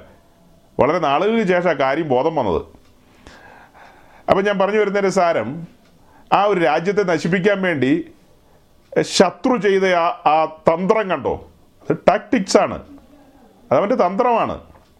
അതുപോലെ തന്നെയാണ് സത്യവിശ്വാസത്തെ തകർക്കാനും ഈ പെട്ടകം ഇനി ആര് ചുമക്കും എന്നുള്ള ചിന്തകളിൽ നിന്നൊക്കെ നമ്മുടെ സമൂഹത്തെ വഴിതെറ്റിക്കാൻ സാത്താൻ കരങ്ങളിലെടുത്ത ഒരു കൂട്ടം ആളുകളുടെ പേരാണ് കോപിക്കരുത്. തൊഴുകൈകളോടെയാണ് പറയുന്നത് നമ്മുടെ സഹോദരിമാർ സാത്താൻ മർമ്മത്താണ് അടിക്കുന്നത്. ഇപ്പം ഞാൻ തലമുറകളുടെ കാര്യമാണല്ലോ പറഞ്ഞത്. ആ തലമുറകളും അവരുടെ പേരൻസുമായിട്ട് ഒരു ബന്ധത്തിലാണ് വിശേഷിച്ച് അവരുടെ മാതാവ് അതിൽ വലിയ റോൾ വഹിക്കുന്നുണ്ട്. അപ്പം നമ്മളുടെ ഈ മാതാക്കൾ അഥവാ ഈ സഹോദരിമാർ ഈ സഹോദരിമാരിൽ അപൂർവം പേരെ ഞാൻ ഈ വചനത്തിന് വേണ്ടി ദാഹിക്കുന്നവരെ കണ്ടിട്ടുള്ളൂ. രാവിലെ പോലും പാതിരാത്രി വരെ ഇരുന്ന് പ്രാർത്ഥിക്കുന്നവരെ കണ്ടിട്ടുണ്ട്. ആരാധിക്കാൻ പറഞ്ഞാൽ കൈയടിച്ച് ആരാധിക്കുകയൊക്കെ ചെയ്യും. വചനത്തിന് ദാഹമുള്ളവർ വെളിപ്പാടിൽ നിൽക്കുന്നവരും വെളിപ്പാടെന്ന് പറഞ്ഞാൽ ചിലർ വെളിപ്പാടിന്റെ ഒരു ഒരു ആധിക്യം. ആ വെളിപ്പാടല്ല ഞാൻ ഉദ്ദേശിച്ചത്. എന്റെ പാസ്റ്ററെ ഒരു ഒലക്ക കിണറിൽ ചാടിപ്പോയി. അത് എന്തിനെ കാണിക്കുന്നു? ഞാനത് ഒരു നൂൽ അതിലേക്ക് താഴേക്ക് ഇറക്കി മുട്ടിച്ചു. അപ്പോൾ ഒലക്ക കയറി വന്നു. എനിക്ക് തലകുത്തി നിന്നിട്ടും അതിന്റെ ഒരു വ്യാഖ്യാനം കിട്ടുന്നില്ല. ദാനിയലിനെ വിളിക്കേണ്ടി വരും. ഈ ഒലക്ക് എന്തിനെ കിണറിലിട്ടു? ഈ ഒലക്ക് എന്തിന്? ഇതൊക്കെ വലിയ ചോദ്യങ്ങളാണ് ഇതൊന്നുമല്ല നമ്മുടെ വെളിപ്പാട്. നമ്മൾ എന്താ വെളിപ്പാട് പറഞ്ഞത്? ഇങ്ങനെ സഞ്ചരിച്ച് സഞ്ചരിച്ച് ഈ പെട്ടകം മരുഭൂമിയിലൂടെ സഞ്ചരിച്ച് വാക്റ്റത്ത ഭൂമിയിലൂടെ സഞ്ചരിച്ച് അന്തർമന്ദിരത്തിലേക്ക് പ്രവേശിക്കുകയാണ്. ഇത് വെളിപ്പാടല്ലേ? ഭാഗ്യകരമായ പ്രത്യാശയ്ക്കായി വിളിക്കപ്പെട്ട നാം തിരശീലയ്ക്ക് അപ്പുറത്തേക്ക് തിരശീലയ്ക്ക് അപ്പുറത്തേക്ക് കടന്നു പോകുന്ന ഒരു പോക്കല്ലേ? യേശുക്രിസ്തുവിന് വരുന്ന കഷ്ടവും പിൻവരുന്ന മഹിമകളും. ഇതെല്ലാം നമ്മുടെ വെളിപ്പാട് വിഷയങ്ങൾ അല്ലാതെ കിണറും അതിലേക്ക് ഒലക്ക വീണതും പിന്നെ പശു ഓടിപ്പോയി കയർ പെട്ടെന്ന് അഴിഞ്ഞുപോയി അതിനെന്നെ ഓടിച്ചിട്ട് പിടിച്ച് കയറെടുത്ത് കെട്ടുക. അത്രയേ ഉള്ളൂ. ഇതൊന്നും നമ്മുടെ വിഷയങ്ങളല്ല സഹോദരി. അത് ഈ ന്യൂസിലാൻഡിലെ ഉദ്ദേശിയോടൊക്കെ ചോദിക്കുക. ഇവരൊക്കെ അങ്ങനത്തെ കാര്യം കൈകാര്യം എന്റെ കയ്യിലത്തേക്ക് വന്നു കഴിഞ്ഞാൽ എനിക്ക് ഇങ്ങനത്തെ കേസൊന്നും പിടിക്കാൻ പറ്റില്ല. അപ്പം ഞാൻ പറഞ്ഞു വരുന്നത് പാകിസ്ഥാൻ നമ്മളെ അങ്ങനെ അടിച്ചു. സാത്താൻ പെന്തിക്കോസിനെ അടിക്കുന്നത് എങ്ങനെയാണെന്നറിയാവോ ഈ സഹോദരിമാരുടെ മുഴുവൻ മുൻപിൽ വന്ന് അവന്റെ ഏജന്റുമാർ പ്രസംഗിക്കും. ഇരുപത്തൊന്നിലും നാൽപ്പത്തൊന്നിലൊക്കെ ഒന്ന് വെച്ചാൽ രണ്ട് കിട്ടും. ഇവരെ മോഹിപ്പിക്കും. തോട്ടത്തിലും അവൻ അങ്ങനെ തന്നെയാണ് കൈകാര്യം ചെയ്തത്. നമ്മുടെ വലിമിച്ചിയെ പുള്ളിക്കാരൻ കറക്കി അടിച്ച് മലത്തി വീഴ്ത്തിയില്ലേ? ഹൗവാമിച്ചിയെ. പുള്ളി കടന്നു എന്ന് പറഞ്ഞപ്പോൾ പുള്ളിക്കാരി എല്ലാം കേട്ടിട്ട് ഒന്ന് പറഞ്ഞ് രണ്ടിന് പുള്ളിക്കാരി ഇരുന്ന് കൈയടിച്ചോണ്ടിരിക്കും ഏത്? പുള്ളി പറഞ്ഞു ഇതൊന്നും തിന്നാലൊന്നും മരിക്കില്ലെന്ന് പറഞ്ഞു. എന്നാ പറഞ്ഞാലും അപ്പത്തേക്ക് സ്വോത്ര അല്ലെങ്കിൽ അപ്പ കൈയടിക്കും അപ്പൊ ഗ്ലോറി പറയും അന്യഭാഷ പറയും. അവസാനം രണ്ടിനെയും കൂടെ തോട്ടത്തിൽ നിന്ന് കർത്താവ് പുറത്താക്കി. രണ്ടിനെയും തോട്ടത്തിൽ നിന്ന് പുറത്താക്കിയെന്നേ. അതൊരു ചരിത്ര സത്യമാണ് അതുപോലെ തന്നെ ഇനി ഒത്തിരി പേരെ പുറത്താക്കും. കാരണം ഇവർ രാവിലെ മുതൽ വൈകിട്ട് വരെ ഈ പുള്ളിക്കാരന്റെ ശബ്ദമാണ് കേട്ടോണ്ടിരിക്കുന്നത്. ഇങ്ങനെയൊക്കെ പോയാലും കുഴപ്പമൊന്നുമില്ലെന്നേ. നമ്മൾ ഈ ലോകത്തെയൊക്കെ അനുഭവിക്കാൻ വിളിക്കപ്പെട്ടവരാണ്. എല്ലാം ഇട്ട് മൂടാൻ വേണം. പ്രാർത്ഥിക്കാം. കിട്ടും. ചോദിപ്പിൻ എന്നാ കിട്ടും എന്നൊക്കെയുള്ള വാക്യങ്ങളുമായിട്ട് ഇവരെ ഇവരെ കൈകാര്യം ചെയ്യുന്നത്. അതേസമയം തിരിച്ചറിയുക. തിമത്തിയോസിനൊരു അമ്മയും വല്യമ്മയും ഉണ്ടായിരുന്നു. അവർ കാര്യപ്രാപ്തിയുള്ളവരായിരുന്നു. അവർക്ക് കാര്യങ്ങൾ അറിയാവുന്നവരായിരുന്നു. അവർക്ക് ദൈവത്തിന്റെ കാര്യപരിപാടിയെക്കുറിച്ചൊരു തിരിച്ചറിവ് കിട്ടി. തിരിച്ചറിവ് കിട്ടിയപ്പോൾ അവർ തിമത്തിയോസിനെ ഏൽപ്പിച്ചു കൊടുക്കുകയല്ലേ? പൗലോസിന്റെ രണ്ടാം യാത്രയിൽ വരുമ്പോഴാണ് തിമത്തിയോസിനെ കണ്ടുമുട്ടുന്നത്. അതേസമയം ഒന്നാം യാത്രയിൽ ലുസ്രയിൽ ഇതൊരു ചരിത്ര സംഭവമാണ്. പൗലോസ് കല്ലേറിനാൽ മരിച്ച അവസ്ഥയിൽ തന്നെ എത്തിപ്പെട്ടു. ആ ദേശം മുഴുവൻ അറിഞ്ഞൊരു കാര്യമാണത്. സുവിശേഷ നിമിത്തം രണ്ടുപേരിവിടെ കടന്നു വന്നു. അവരറിയിച്ച സുവിശേഷം ഒരു മനുഷ്യനെ സൗഖ്യമാക്കിയതൊക്കെ കൊള്ളാം. പക്ഷെ പിന്നത്തേതിൽ അവർക്കുണ്ടായ ഉപദ്രവം കനത്ത ഉപദ്രവം പട്ടണം മുഴുവനും ഇളകി വന്നെന്ന. തിമത്തിയോസിന്റെ വീട്ടുകാരുമൊക്കെ വിവരമൊക്കെ അറിഞ്ഞിട്ടുണ്ട്. അതൊക്കെ കഴിഞ്ഞ് ചില നാളുകൾക്ക് ശേഷം പൗലോസ് രണ്ടാം യാത്രയ്ക്ക് വരുമ്പോൾ ആ ഭവനത്തിൽ വരികയാണ്.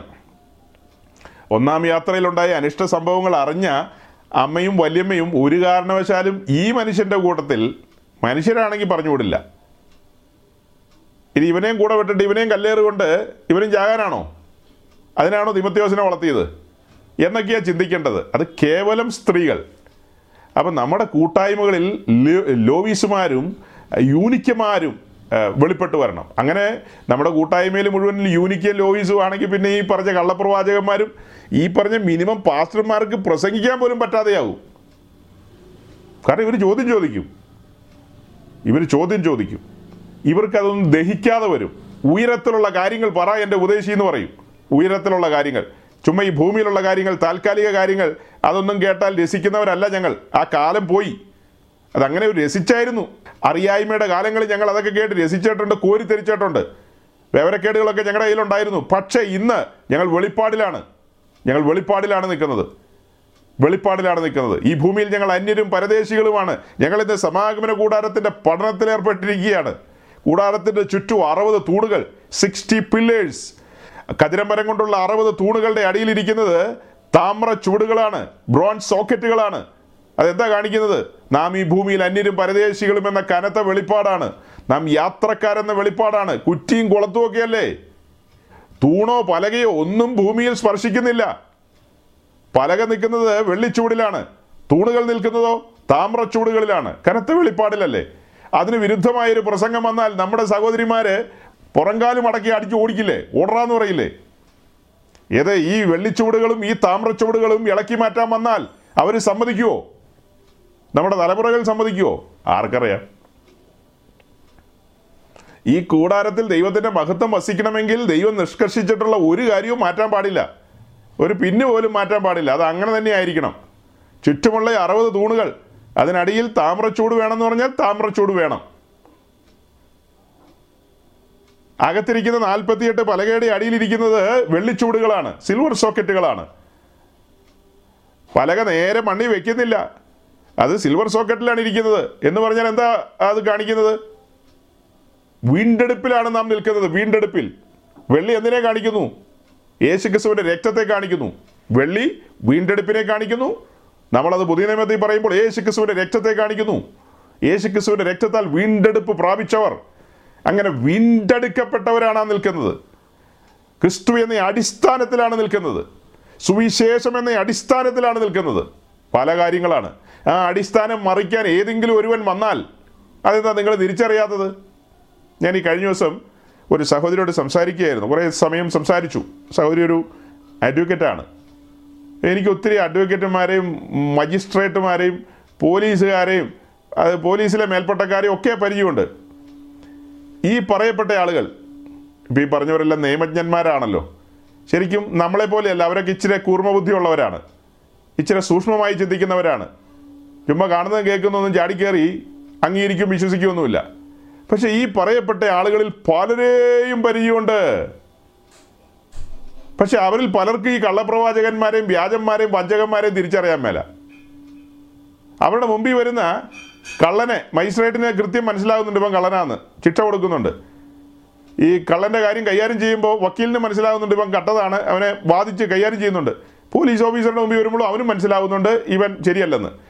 പക്ഷെ ഒരു ഒരു കള്ളപ്രവാചകൻ ഒരു ദുരുപദേശകന് മുമ്പിൽ വന്നാൽ പെന്തിക്കോസ്റ്റിലുള്ള പോലീസും പെന്തിക്കോസിലുള്ള വക്കീലും പെന്തിക്കോസിലുള്ള ജഡ്ജിമാരുടെ കാര്യമായി പറയുന്നത്.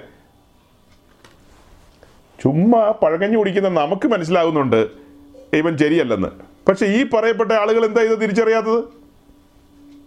എന്റെ കർത്താവ് അടിസ്ഥാനം മറിക്കുന്ന ഒരുവൻ വന്നാൽ തിരിച്ചറിയണ്ടേ?